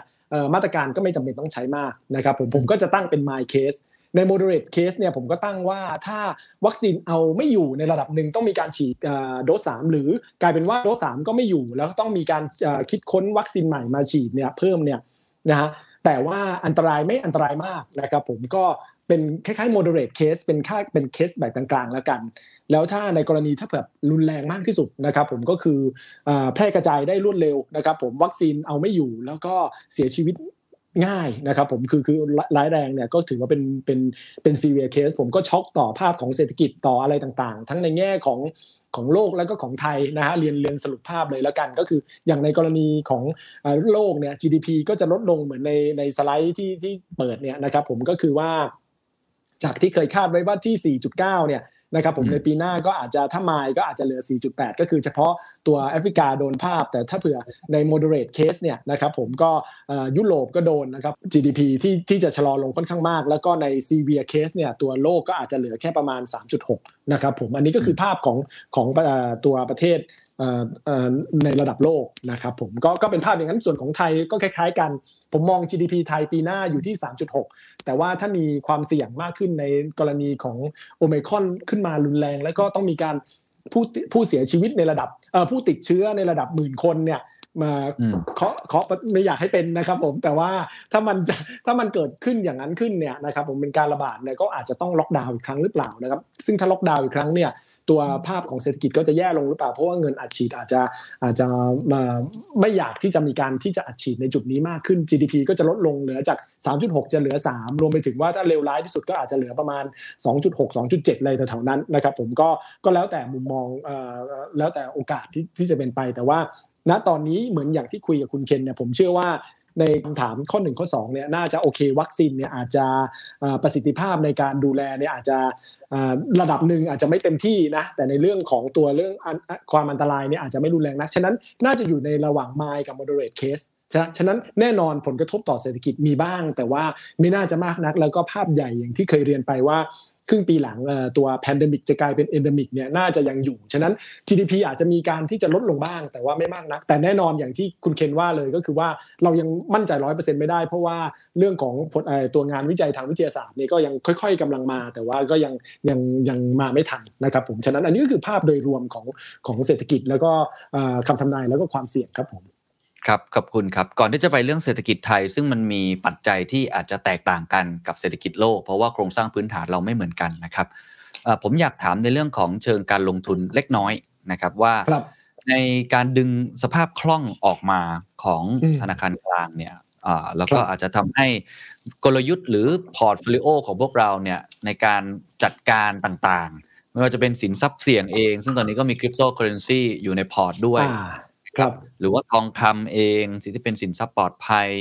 มันจะต้องวางแผนยังไง มันจะภาพมันจะเปลี่ยนไปยังไง แล้วก็มุมที่สองอาจจะเป็นในแง่ของพื้นที่ครับว่า พื้นที่ของจีนของเอ่อ emerging market ที่ก่อนหน้านี้ก็ค่อนข้างที่จะได้รับอานิสงส์จากเงินที่มันไหลมา มันจะเปลี่ยนแปลงไปอย่างไร วิธีการในการเลือกในการลงทุนเนี่ยมันเกี่ยวข้องไหมกับเรื่องของการที่ถอน QE ออกมา สภาพตลาดสภาพคล่องเนี่ย มันจะมีการเคลื่อนย้าย และจะส่งผลยังไงต่อพวกเราบ้างครับ อาจจะ 2 ประเด็นนี้ครับ ครับก็ถ้าสรุปคำถามก็คือในอันแรกคือสินทรัพย์อะไรอันที่ 2 คือในเรื่องรีเจียนหรือว่าภูมิภาคไหนนะครับผมในแง่ของสินทรัพย์เนี่ยก็ต้องเรียนตามตรงว่า พอมีตัวเรื่องของการถอนสภาพคล่องออกนะครับผมซ้อนไปกับเรื่องของโอไมครอนที่เข้ามา ถึงแม้มันจะไม่แรงนะครับผมแล้วก็ตามที่เราคาดการเบื้องต้นนะรวมถึงเรื่องของการไทเทนนิ่งซึ่งเราเชื่อว่าในที่สุดน่าจะเอาอยู่เป็นกรณีกลางในในสกรณีที่เราคุยกันนะครับผมก็ สินทรัพย์เสี่ยงน่าจะเอาอยู่ ถ้าถ้าดูในภาพใหญ่นะครับ ผมแต่ยังไงก็ตามความเสี่ยงมันมีมากขึ้น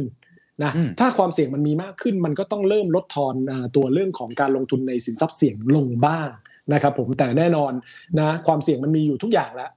การไม่ลงทุนอะไรเลยหันไปถือเงินสดอย่างเดียวก็เป็นความเสี่ยงนะครับผมก็คือความเสี่ยงที่ไม่ได้ไม่ได้ผลตอบแทนถ้าเผื่อมันมันขึ้นมานะครับผมแต่ไงก็ตามเนี่ยก็ ก็จะต้องมีการบริหารจัดการที่ที่มันชัดเจนมากขึ้น อาจจะหลบการลงทุนที่มีความเสี่ยงมาก โดยเฉพาะในเรื่องของการลงทุนในหุ้นที่บางบาง sector ที่ที่แบบมีในเรื่องของการที่จะมุ่งเน้นการฟื้นตัวแบบมหาศาลนะที่เขาเรียกว่า value stock เนี่ยนะครับผมหันมาเข้ามาสู่ในเรื่องของตัวหุ้นที่มีแนวโน้มว่าจะเติบโตได้ในระยะยาวอย่างเทคอย่างอะไรบ้างนะครับผมแต่ว่าก็ต้องมีการบริหารกันในในจุดนั้นในเรื่องของหุ้นนะเรื่องของพันธบัตรหรือว่าบอลยูเนี่ยก็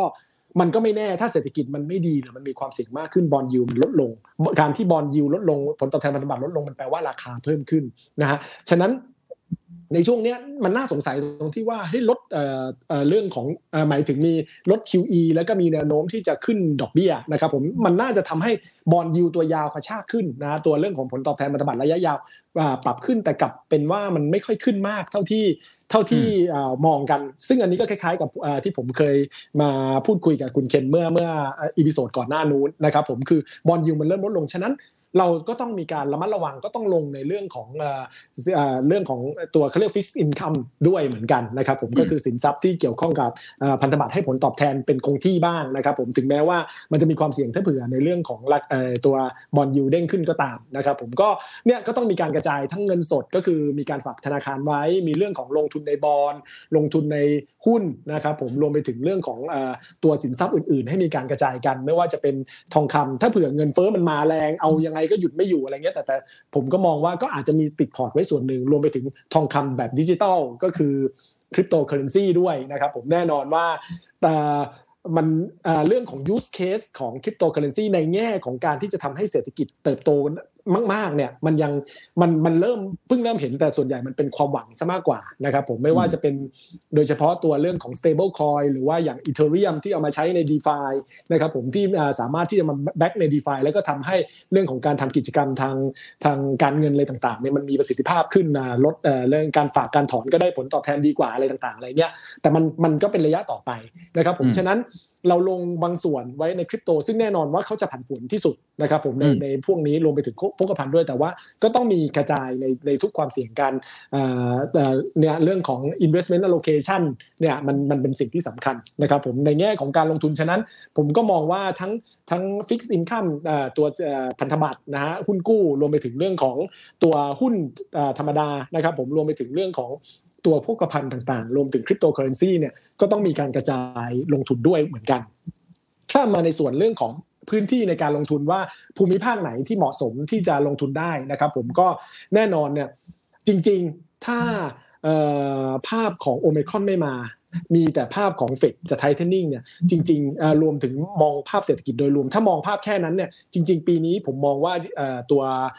emerging market หรือประเทศอย่างพวกเราเนี่ยจะดีขึ้นกว่าด้วยซ้ำถามว่าทำไม เพราะว่าเราแย่ในปีที่แล้ว แล้วอัตราการโกรธเราเริ่มค่อย ๆ ดีขึ้น เพราะว่าเราเริ่มฉีดวัคซีนมากขึ้นอย่างที่เราคุยกันใช่ไหมฮะเริ่มมีการสามารถที่จะ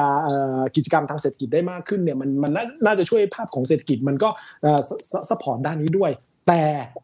วันว่าโอไมครอนเข้ามาเนี่ยแน่นอนว่าเฮ้ยมันมันเริ่มความเสี่ยงมันเริ่มกลับไปเหมือนปีที่แล้วหน่อยนึงนะตอนที่เริ่มมีวัคซีนใหม่ๆนะแน่นอนถ้าเผื่อเขาต้อง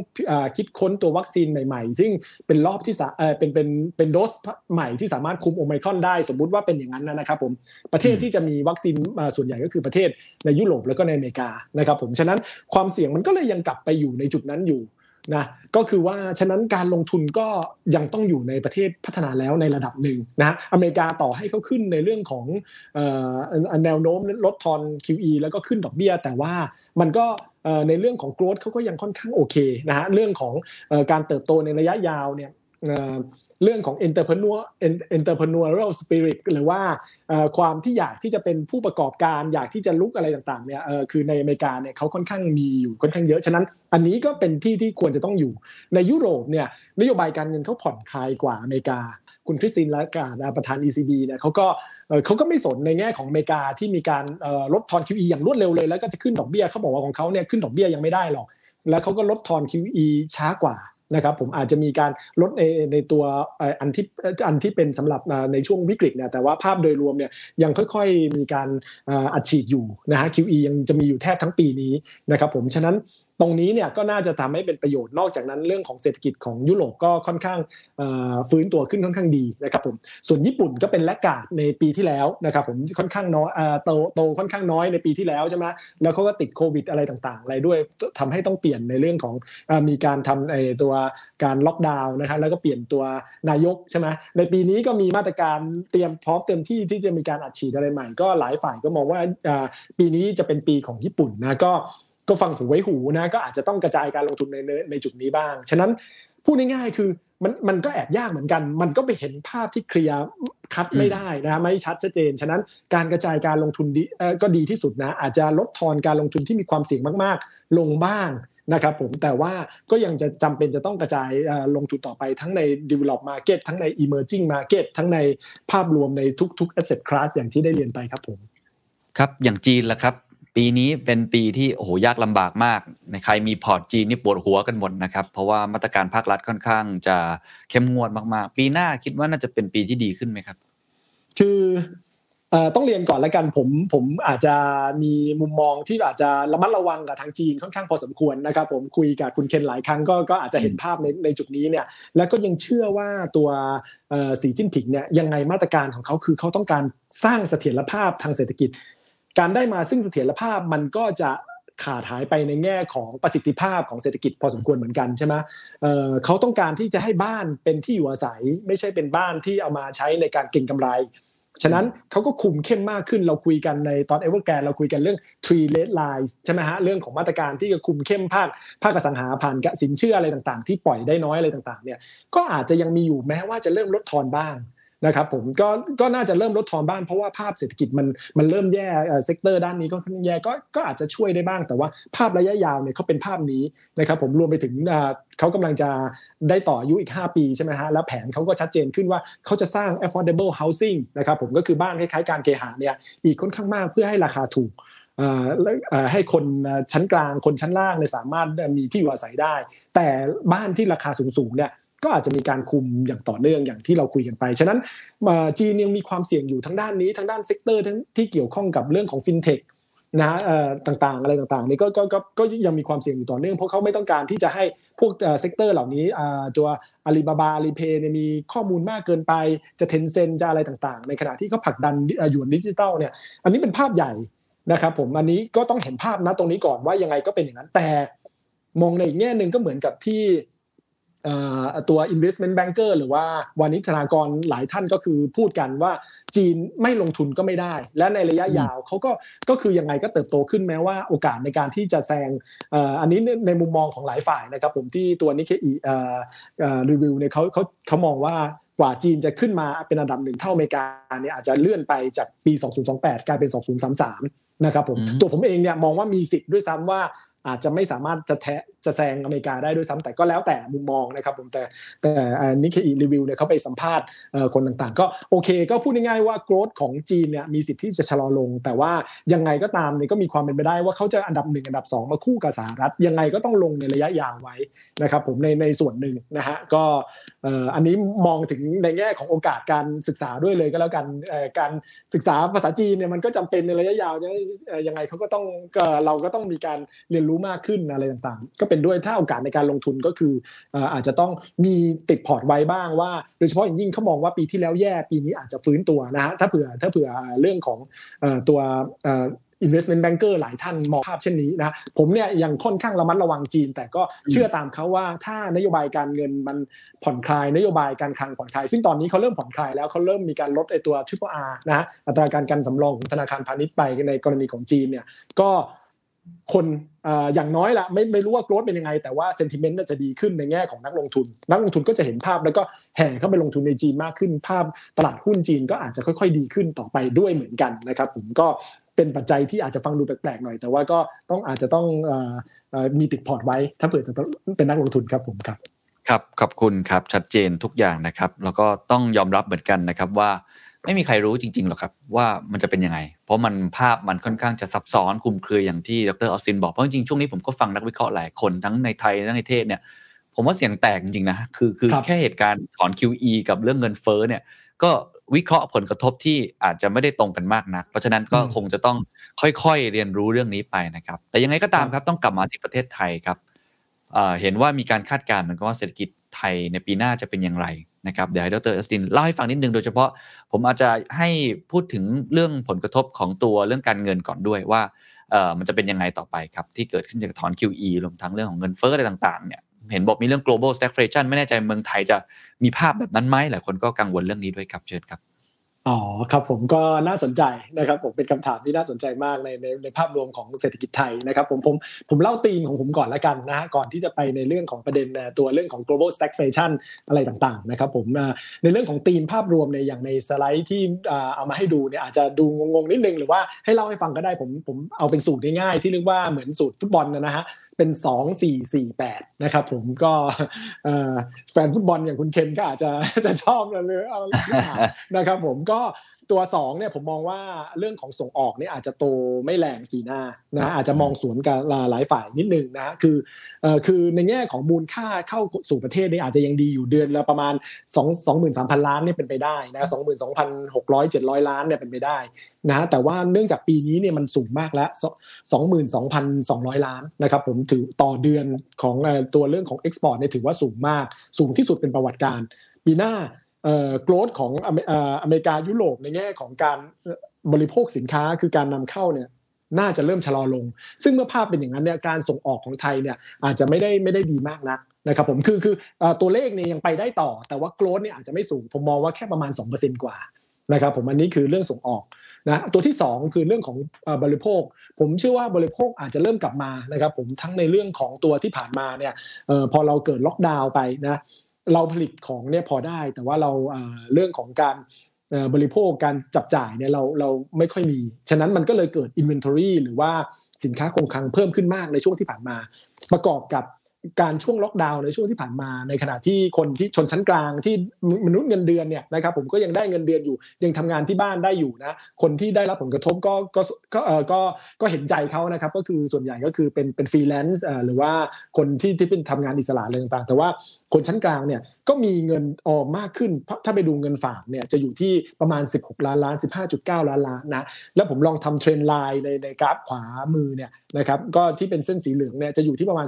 14.7 คือพูดง่ายๆมีเงินเหลือในเงินฝากอีกเอ่อ1.2 ล้านล้าน ที่สามารถที่จะใช้ในในการช้อปปิ้งได้นะครับผม ฉะนั้นถ้าเซนติเมนต์มันมากลับมาอะไรต่างๆเนี่ย คนก็อาจจะเอาเงินตัวนี้กลับมาใช้มากขึ้นนะครับผมก็ก็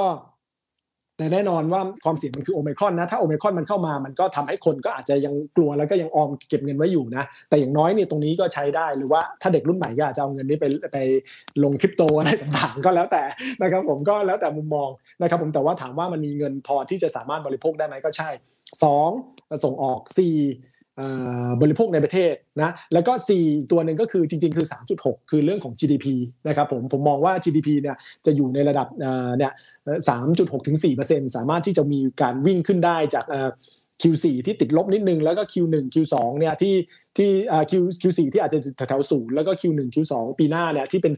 2.5 แล้วก็เป็น 4 ขึ้นไปไปพีค Q3 ที่ประมาณ 6%แล้วก็ค่อยค่อยๆลงต่อนะครับผมจากว่าเรื่องปัจจัยฐานเรื่องอะไรต่างๆพูดง่ายๆปีหน้าเนี่ย โตประมาณ 3.6ถึง4%นะครับผมแต่ว่าแน่นอนโอไมครอนก็คือความเสี่ยงอย่างที่เรียนไป สุดท้าย 8 ก็คือในเรื่องของตัวนักท่องเที่ยว ผมเชื่อว่านักท่องเที่ยวปีหน้านี่ประมาณ 8 ล้านคนนะฮะก็อาจจะอาจจะเยอะกว่าหลายเฮาส์นิดนึงนะครับผมแต่ว่าถ้าเทียบกับของโลกเนี่ยเราค่อนข้างน้อยกว่ามาก อย่างที่เรียนไปก็คือว่าเราเป็นแค่ 20%ของของเอ่อการฟื้นตัวเมื่อเทียบกับก่อนโควิด แต่ว่าทั่วโลกเนี่ยเขา 60-90%แล้วก็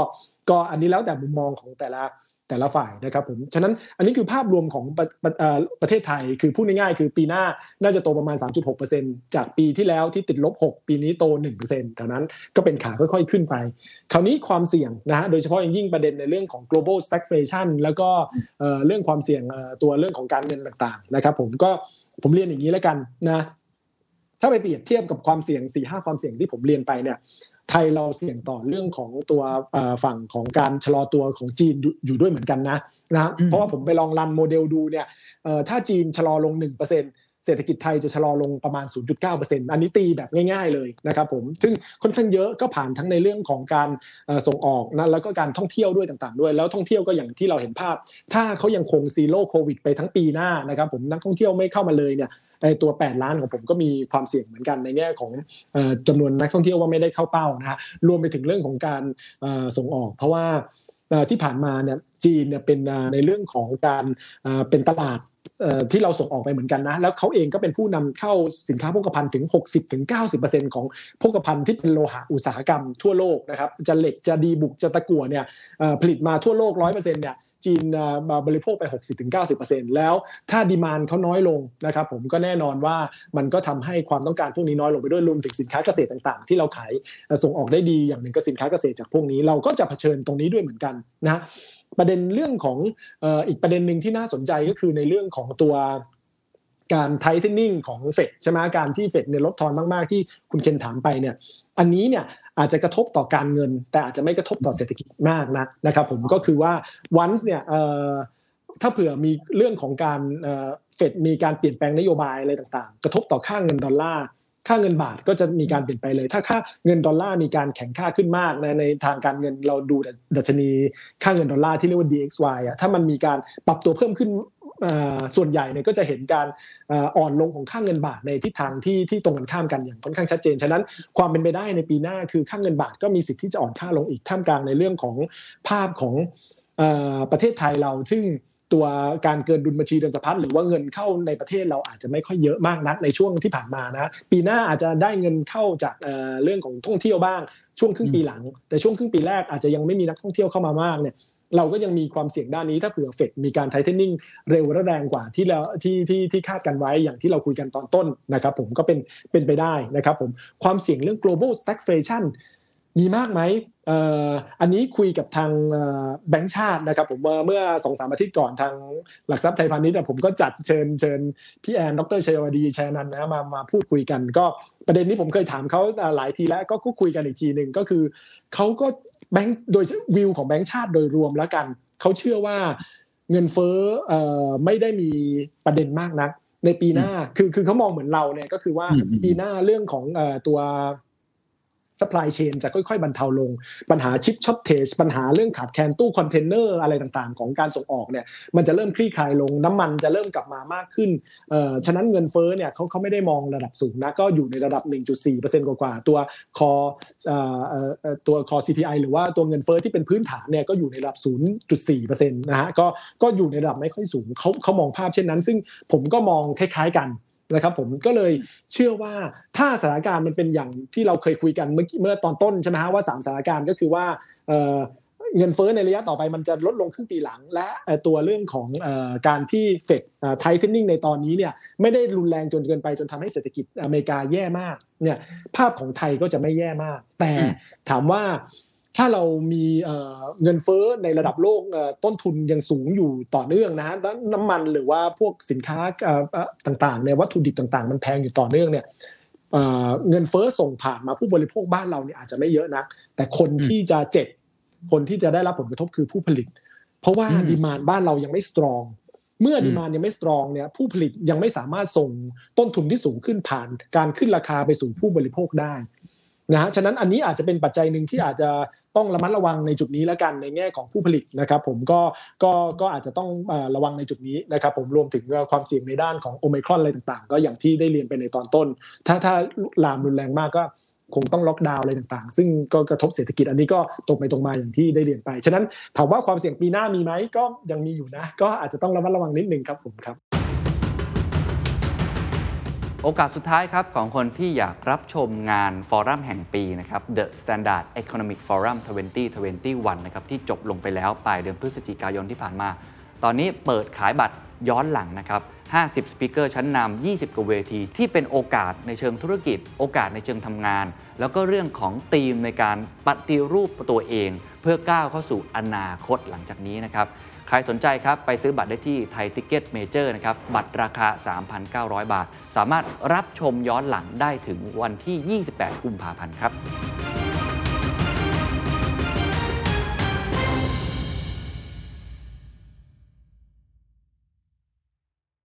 ก็แสดงว่ามุมมองของแบงก์ชาติเองในเรื่องของเงินเฟ้อ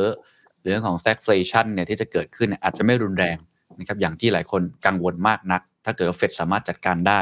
แต่ว่าสิ่งที่กระทบแน่นอนคือเรื่องของค่างเงินบาทที่น่าจะอ่อนนะครับผมเห็นหลายที่ก็มองว่าหลุดไปถึง 35-36 บาท ก็เดี๋ยวคงต้องตามกันต่อนะครับ หรือบางที่บอก 37 บาทด้วยนะครับไม่แน่ใจจะเป็นยังไง แต่ว่าสิ่งที่เมื่อกี้ดรออสตินพูดผมว่าดีมากเลยก็คือตัวผู้ประกอบการไทย หรือผู้ผลิตของไทยเองที่จะใช้คำว่าต้นทุนของเรามันจะแพงขึ้นจากสินค้าโภคภัณฑ์วัตถุดิบ ซึ่งตัวนี้เราเห็นแล้วเรื่องน้ำมันอะไรต่างๆ จะผัดภาระมาที่ผู้บริโภคเนี่ยก็อาจจะยากด้วย เพราะว่าดีมานของคนไทยเองเนี่ยก็ยังไม่ได้กลับมาสูงขนาดนั้น ก็จะมีเฉพาะในกลุ่มที่มีกำลังซื้อสูงมาก ซึ่งก็เปอร์เซ็นต์มันไม่ได้เยอะนะฮะแล้วก็ผมเห็นหลายคนเมื่อกี้ที่มีเปอร์เซ็นต์เงินฝากเนี่ยก็ยังบางส่วนก็ยังไม่มั่นใจนะครับยังเอาไว้เป็นฝากเงินไว้อยู่นะครับหรือว่าเวลาจะไปลงเงินก็อาจจะไปลงใน ตะกร้าที่มันไม่เหมือนเดิมเป็นของคริปโตอะไรอย่างที่ดรออสตินบอกนะครับเพราะฉะนั้นการใช้จ่ายของคนเนี่ยมันก็คงจะยังไม่ได้กลับมาเร็วขนาดนั้น อาจจะเป็นแค่เป็นอัพดีมานในช่วงสั้น ๆ อันนี้ก็เดี๋ยวคงต้องติดตามต่อก็เลยย้อนกลับมาที่เรื่องสุดท้ายแล้วกันนะครับ ผมว่าเราพยายามพูดมาทั้งหมดเนี่ยไม่ว่าจะเป็นภาพใหญ่ระดับโลกนะครับการเงินโลกเรามาถึงเรื่องของไทย การเงินไทย เศรษฐกิจของไทยเนี่ยเป้าหมายอย่างหนึ่งของรายการของผมอยู่แล้วก็คือทำให้ทุกท่านสามารถกลับไปเตรียมตัว แล้วก็เอาไอ้สิ่งเหล่านี้ที่พูดมาทั้งหมดเนี่ยว่าเอ๊ะมันตกลงแล้วมัน relevant กับเรายังไง เพื่อจะได้เตรียมตัวได้นะครับเมื่อกี้พูดถึงนักลงทุนไปบ้างแล้ว อันนี้อยากพูดถึงนักธุรกิจ เพราะว่าธีมของ post covid world เนี่ยมันผมว่ามันเห็นภาพชัดมากนะ ในช่วงครึ่งปีหลังเนี่ยเห็นอะไรหลายอย่างมากๆนะครับ อยากให้ดรสินทิ้งท้ายว่ามีอะไรจะฝากคำแนะนำถึงผู้ประกอบการบ้างครับ ครับก็ภาพในช่วง ที่เราคุยกันตตลอดชั่วโมงกว่าเนี่ยส่วนใหญ่เป็นภาพที่ออกจะระมัดระวังเรื่องความเสี่ยงแล้วกันนะครับ ผมจะไม่ว่าจะเงินเฟ้อถึงไม่ไม่ไม่สูงมาก แต่ก็อาจจะต้องระมัดระวังต้นทุนอะไรต่างๆ เรื่องของต้นทุนทางการเงินด้วยเช่นกันนะครับ ผมก็เป็นเป็นอะไรที่อาจจะต้องระมัดระวังในฐานะผู้นักธุรกิจก็ตาม คราวนี้ หันมามองอีกด้านหนึ่งแล้วกันนะฮะก็คือในแง่ของโอกาสนะครับผมจริงๆในเซสชันของทาง The Secret Sauce หรือว่าของ The Standard เองเนี่ยก็มีประเด็นที่เคยคุยกันในเรื่องของ The Great Reset อะไรต่างๆ ใช่ไหมครับ คือประเด็นที่เอ้ยวันว่าโลกมันเปลี่ยนไปจากหลังจากโควิด แล้วเนี่ยมันเปลี่ยนไปในอะไรบ้างเนี่ยผมก็ติดตามฟังตลอดเวลา เวลาคุณเคนจัดประเด็นนี้ก็น่าสนใจมากนะครับผมผมก็ลองคิดดูภาพบ้างว่าเอ้ยถ้าคิดในเซตเซนนั้นว่าเออในแง่โอกาสล่ะ นะว่า sector ไหนที่จะเป็น sector ที่ถือว่าเป็นโอกาสในเรื่องของการลงทุนหรือว่าเติบโตได้ต่อไป ผมตั้งมา3 sector ละกันนะครับผม sector แรกก็คือเรื่องเกี่ยวข้องกับพลังงานนะฮะพลังงานแล้วก็รวมไปถึงเรื่องของ climate change อะไรต่างๆเนี่ยก็พูดตรงๆเลยดูมันย้อนแย้งเหมือนกันนะเพราะโลกเนี่ย อย่างที่เราคุยกันตลอดทั้งปีใช่ไหมก็จะเห็นภาพการคุยกันในเรื่องของ COP26 มีการคุยกันในแง่ของการที่จะจำกัดเรื่องของการปล่อยก๊าซคาร์บอนไดออกไซด์หรือก๊าซที่ทำให้เกิดเรือนกระจกอะไรต่างๆ มันแปลว่าพลังงานแบบสะอาดมันจะเพิ่มมากขึ้นอ้าวแล้วยังไงแล้วแล้วแล้วยังไงจะแนะนำอะไรกลายเป็นว่า ผมแนะนำว่าการลงทุนในเรื่องของอุตสาหกรรมพลังงานแบบปกติในปัจจุบันเนี่ยยังถือว่าน่าสนใจตัวหนึ่งนะฮะ คือต้องเรียนอย่างนี้ว่าในปีที่ผ่านมาเนี่ยเราสิ่งที่เราเห็นโดยเฉพาะไตรมาสที่ 3 นี่คือความผันผวนในแง่ของราคาพลังงานที่ขึ้นค่อนข้างมากใช่ไหมฮะแล้วก็เกิดวิกฤตพลังงานตัวในจีนเนี่ยขาดแคลนไฟฟ้าในยุโรปก็เช่นเดียวกัน เพราะว่ายุโรปก็พึ่งแรงลมใช่ไหมฮะในแง่ของการหันลมนะแล้วลมมันไม่พัดก็ไม่มีก็ก็มีปัญหาในขณะที่จีนก็มีปัญหา เพราะว่า ต้องการจะคุมเรื่องของการปล่อยก๊าซคาร์บอนไดออกไซด์จากถ่านหินนะก็พยายามคุมไม่ให้ถ่านหินมีการผลิตออกมานะใช้ใช้ใช้ตัวเรื่องของถ่านหินมาปั่นกระแสไฟเนี่ยมันก็เลยกลายเป็นว่าขาดแคลนนะกลายเป็นปัญหาด้านนี้ ฉะนั้นในระยะต่อไปท่ามกลางในเรื่องของพลังงานสะอาดที่มาจากเรื่องของธรรมชาติเนี่ยเขายังดีวิลอปมาเต็มที่ไม่ทัน ฉะนั้นพลังงานแบบปกติก็ยังมีความจำเป็นอยู่ในระดับหนึ่ง ผมมองว่าการลงทุนในเรื่องของก๊าซธรรมชาติเนี่ย ยังยังมีความจำเป็นอยู่ เพราะว่ามันคลีนที่สุดมันสะอาดที่สุดใน 3 อันก็คือว่าก๊าซน้ำมันแล้วก็ถ่านหินใช่ไหมถ่านหินนี่สกปรกมาก แล้วก็หลายฝ่ายก็พยายามจะคุมให้เหลือศูนย์ให้ได้นะก็ เชื่อว่าน้ำก๊าซธรรมชาติยังมีความต้องการอยู่ราคาก็ยังจะมีการที่จะสูงขึ้นอยู่ในระดับหนึ่งนะถ้าเทียบกับช่วงช่วงก่อนโควิดนะครับผมฉะนั้นอันนี้เนี่ยอาจจะลงทุนได้รวมไปถึงว่าถ้าจะจะลงทุนในพลังงานสะอาดรวมถึงที่เป็น business case use case แล้วเนี่ยใช่ไหมก็คือเรื่อง EV อันนี้เราทราบกันดีนะครับผมเพราะว่ารถ EV ในระยะต่อไปก็จะกำลังจะมาแทนในรถในเรื่องของตัวรถยนต์เครื่องยนต์สันดาปมากขึ้นนะครับผมแต่ว่าสิ่งที่น่าสนใจก็คือว่าเราคุยกันที่รถ แต่เราไม่ได้คุยกันมากนะในเรื่องของชาร์เจอร์ตัวธุรกิจที่ทำเกี่ยวข้องกับตัวการชาร์จนะครับผมซึ่งก็มีการคาดกันว่าจะเพิ่มขึ้นอย่างมหาศาลตอนนี้ ถ้าเข้าใจก็คือว่าตัวเรื่องของ Public Charger ทั่วโลกเนี่ยมีอยู่ประมาณล้านกว่า 1.5 ล้านสถานี สถานีอัดประจุหรือ charger เท่านั้นนะครับผมแล้วก็ถ้าจะให้ได้ปี 2030 ให้ตามในเรื่องของไอตัว COP26 เนี่ย charger ต้องต้องต้องขึ้นถึงมาเป็นระดับร้อยชาร์จร้อยล้าน charger ขึ้นไปนะครับผมบางคนมองว่าอาจจะถึง 300 ด้วยซ้ำฉะนั้นมันยังมีความต้องการอย่างนี้อยู่อีกมาก ฉะนั้นบริษัทไหนที่ทำธุรกิจเกี่ยวข้องกับด้านนี้น่าจะไปได้ด้วยด้วยดีในระดับหนึ่งนะครับผมก็ก็อาจจะเป็นที่น่าสนใจในการลงทุน อันที่ 2 ก็คือเรื่องของตัวธุรกิจที่เกี่ยวข้องกับ ฟินเทคนะครับผม digital asset อะไรต่างๆ อันนี้ก็เหมือนกับที่ที่พวกเราหลายคนรวมถึงทางฝั่งของเดอะสแตนดาร์ดคุณเคนก็จับประเด็นด้านนี้มาโดยตลอดนะครับผมอย่างที่เราคุยกันก็คือว่าธุรกิจธนาคารระยะยาวเนี่ยมันอยู่ลำบากในระดับหนึ่งใช่ไหมมีความเสี่ยงทั้งในแง่ของภาคธุรกิจการเงินนะดอกเบี้ยขึ้นมากเนี่ยเราคุยกันมากๆกลัวกังวลดอกเบี้ยขึ้นเนี่ยขึ้นมาเนี่ยเจ็ดสิบห้าบิตนะเจ็ดสิบห้าตังค์ไม่ถึงเปอร์เซ็นต์หนึ่งนะในขณะที่ถ้าลงทุนในพวกคริปโตอะไรต่างๆเนี่ยผลตอบแทนเขามหาศาลมากนะ ในในในปีนี้นะครับผมรวมไปถึงว่าในระยะยาวเนี่ยเขาก็เป็นตัวสื่อกลางในด้านการลงทุนลดเรื่องของตัวต้นทุนทางการเงินได้นะโดยเฉพาะดิจิทัลแอสเซทต่างๆใช่แล้วเขาก็มีสิทธิ์ที่จะมาแทนในเรื่องของการลงทุนในหุ้นแบบปกติได้ผ่านเรื่องของ ICO เรื่องของ STO นะครับผมก็ก็มีภาพค่อนข้างเยอะเลยนะฉะนั้นในอนาคตเนี่ยการลงทุนในเรื่องของตัว digital asset ในภาพรวมไม่ใช่เรื่องของคริปโตเคอร์เรนซีอย่างเดียวนะครับผมแต่ digital asset ในภาพรวมเนี่ยมันมีอนาคตแต่แน่นอนเรื่องของ regulation ยังมันมี หรือว่ากฎระเบียบมันยังมีความไม่แน่นอนอยู่ค่อนข้างเยอะก็ต้องระมัดระวังโดยเฉพาะยิ่งเท่าที่เห็นภาพตอนนี้ก็คือเขากังวลในแง่ของการที่จะใช้คริปโตเคอร์เรนซีเนี่ยในการเป็น means of payment หรือว่า means of exchange เรื่องของการใช้เป็นสื่อกลางอะไรต่างๆเนี่ยซึ่งอาจจะมีกฎนี้มาคุมในด้านนี้ในระยะต่อไป ฉะนั้นในเรื่องการลงทุนในด้านนี้ก็อาจจะต้องระมัดระวังแต่แน่นอนนะในภาพใหญ่เนี่ยการที่จะเป็นโบรกเกอร์ทางด้านนี้ หรือว่าเป็นในเรื่องของตัวตัวผู้จัดการในกองทุนที่เกี่ยวข้องกับ digital asset เนี่ยในระยะยาวมันมันมันไปได้ด้วยเหมือนกัน ฉะนั้นก็คงต้องจับตาในจุดนี้นะครับผมอันที่ 2 อันสุดท้าย ก็คือเรื่องของการแพทย์นะครับผมตอนนี้เราคุยกันในเรื่องของโควิด เราคุยกันในเรื่องของอัลฟาเดลต้าโอไมครอนนะครับผมไม่รู้ว่าจะมีอันอื่นขึ้นมาอีกหรือเปล่านะครับมีอันอื่นขึ้นมาก็แน่นอนก็ต้องมีการพัฒนาในเรื่องของวัคซีน พัฒนาในเรื่องของอุปกรณ์ทางการแพทย์มา cover มารับมือตรงนั้น รวมไปถึงโรคอุบัติใหม่อื่น ๆ ซึ่งผมค่อนข้างเชื่อว่าในระยะต่อไปมันจะต้องมีโรคใหม่ ๆ ที่เราคาดคิดไม่ถึงเนี่ยใครใครจะไปคาดคิดว่าโรคที่มาจาก ข้างข่าวเนี่ยแล้วมาสู่คนได้เหมือนในหนังเรื่องคอนเทเจียนเนี่ยที่มีมาแล้วจริงๆแล้วมันจะเกิดเรื่องแบบเดียวกันเป๊ะๆมาเป็นเป็นโควิด -19 นะครับผมฉะนั้นมันมีโอกาสที่เกิดโรคอุบัติใหม่มากขึ้น แล้วก็ในระดับโลก WHO หรือว่า CDC ศูนย์ของของทางอเมริกาที่คุมในเรื่องของโรคระบาดเนี่ยก็มีแผนกันอย่างชัดเจนว่าเขาต้องพยายาม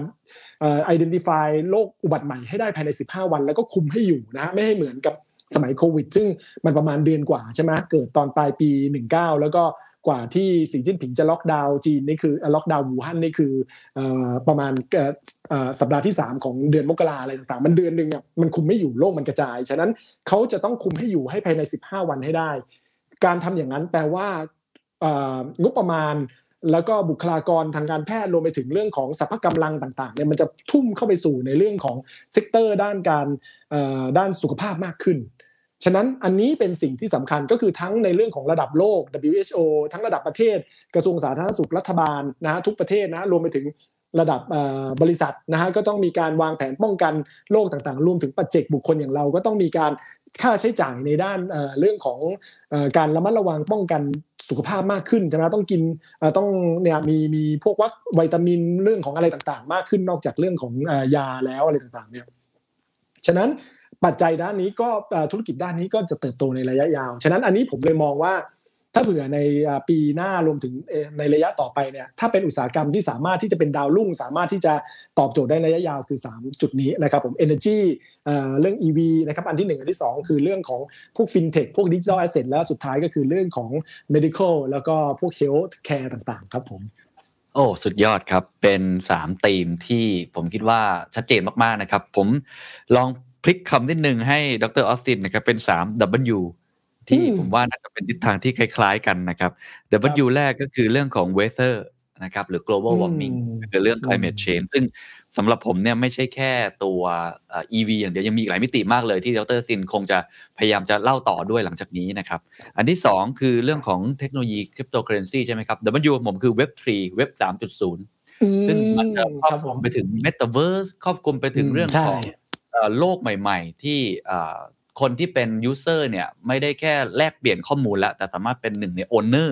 หรือว่าสามารถเป็นเจ้าของได้อย่าง NFT อะไรครับ อันที่ 3 ผมเห็นด้วยเลยก็คือเรื่อง wellness หรือ well-being โอ้โหกำลังจะเป็นอืมอีก 3W เทรนด์หนึ่งนี่สาม W นะครับแลกเปลี่ยนกัน ผมว่าน่าสนใจมากๆเลยที่ไม่ใช่แค่ธีมการลงทุนอย่างเดียวว่าธีมในการทำธุรกิจของเราว่าเราจะเข้าไป involve กับ 3 เทรนด์นี้อย่างไรด้วยนะครับ ทิ้งท้ายแล้วกันนะครับ วันนี้รู้สึกว่าได้ไอเดีย เห็นโอกาสมากมาย แล้วก็มีเรื่องของความเสี่ยงที่เราต้องป้องกันด้วยนะครับทิ้งท้ายปี 2021นะครับเราพูดคุยกันมาหลายเรื่องนะครับ อยากให้ดรออสตินพูดถึงบทเรียนแล้วกันเนาะของตัวเองแล้วก็สิ่งที่ตัวเองอยากจะทำในปีข้างหน้าในปี 2022 เนี่ยมองเห็นอะไรบ้างครับบทเรียน หรือว่าสิ่งที่เราต้องปรับตัวเอาส่วนตัวเลยก็ได้นะครับ มุมมองนักวิเคราะห์ มุมมองนักวางกลยุทธ์ หรือว่ามุมมองแบบชีวิต ทั่ว ๆ ไปของคุณพ่อคนหนึ่งก็ได้นะฮะมีอะไรอยากจะครับแลกเปลี่ยนกับคุณคุณผู้ฟังบ้างครับ เราอยู่ด้วยกันมาทั้งปีที่ยากลำบากมากเลยครับ ครับก็ถ้าเป็นบทเรียนในแง่ของนักวิเคราะห์และกันสิ่งที่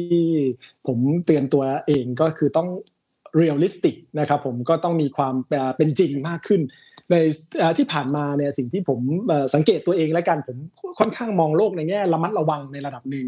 นะฮะนั่นเลยเป็นสาเหตุที่ว่าตอนที่ผมคาดการณ์ในในปีที่แล้วที่คาดการณ์นะปีนี้ทั้งปีเนี่ย ผมมองว่าเฮ้ยวัคซีนเนี่ยไม่น่าไม่น่าจะเอาในเรื่องของโควิดอยู่ในระดับหนึ่ง ผมเลยคาดว่าวัคซีนจะมีการ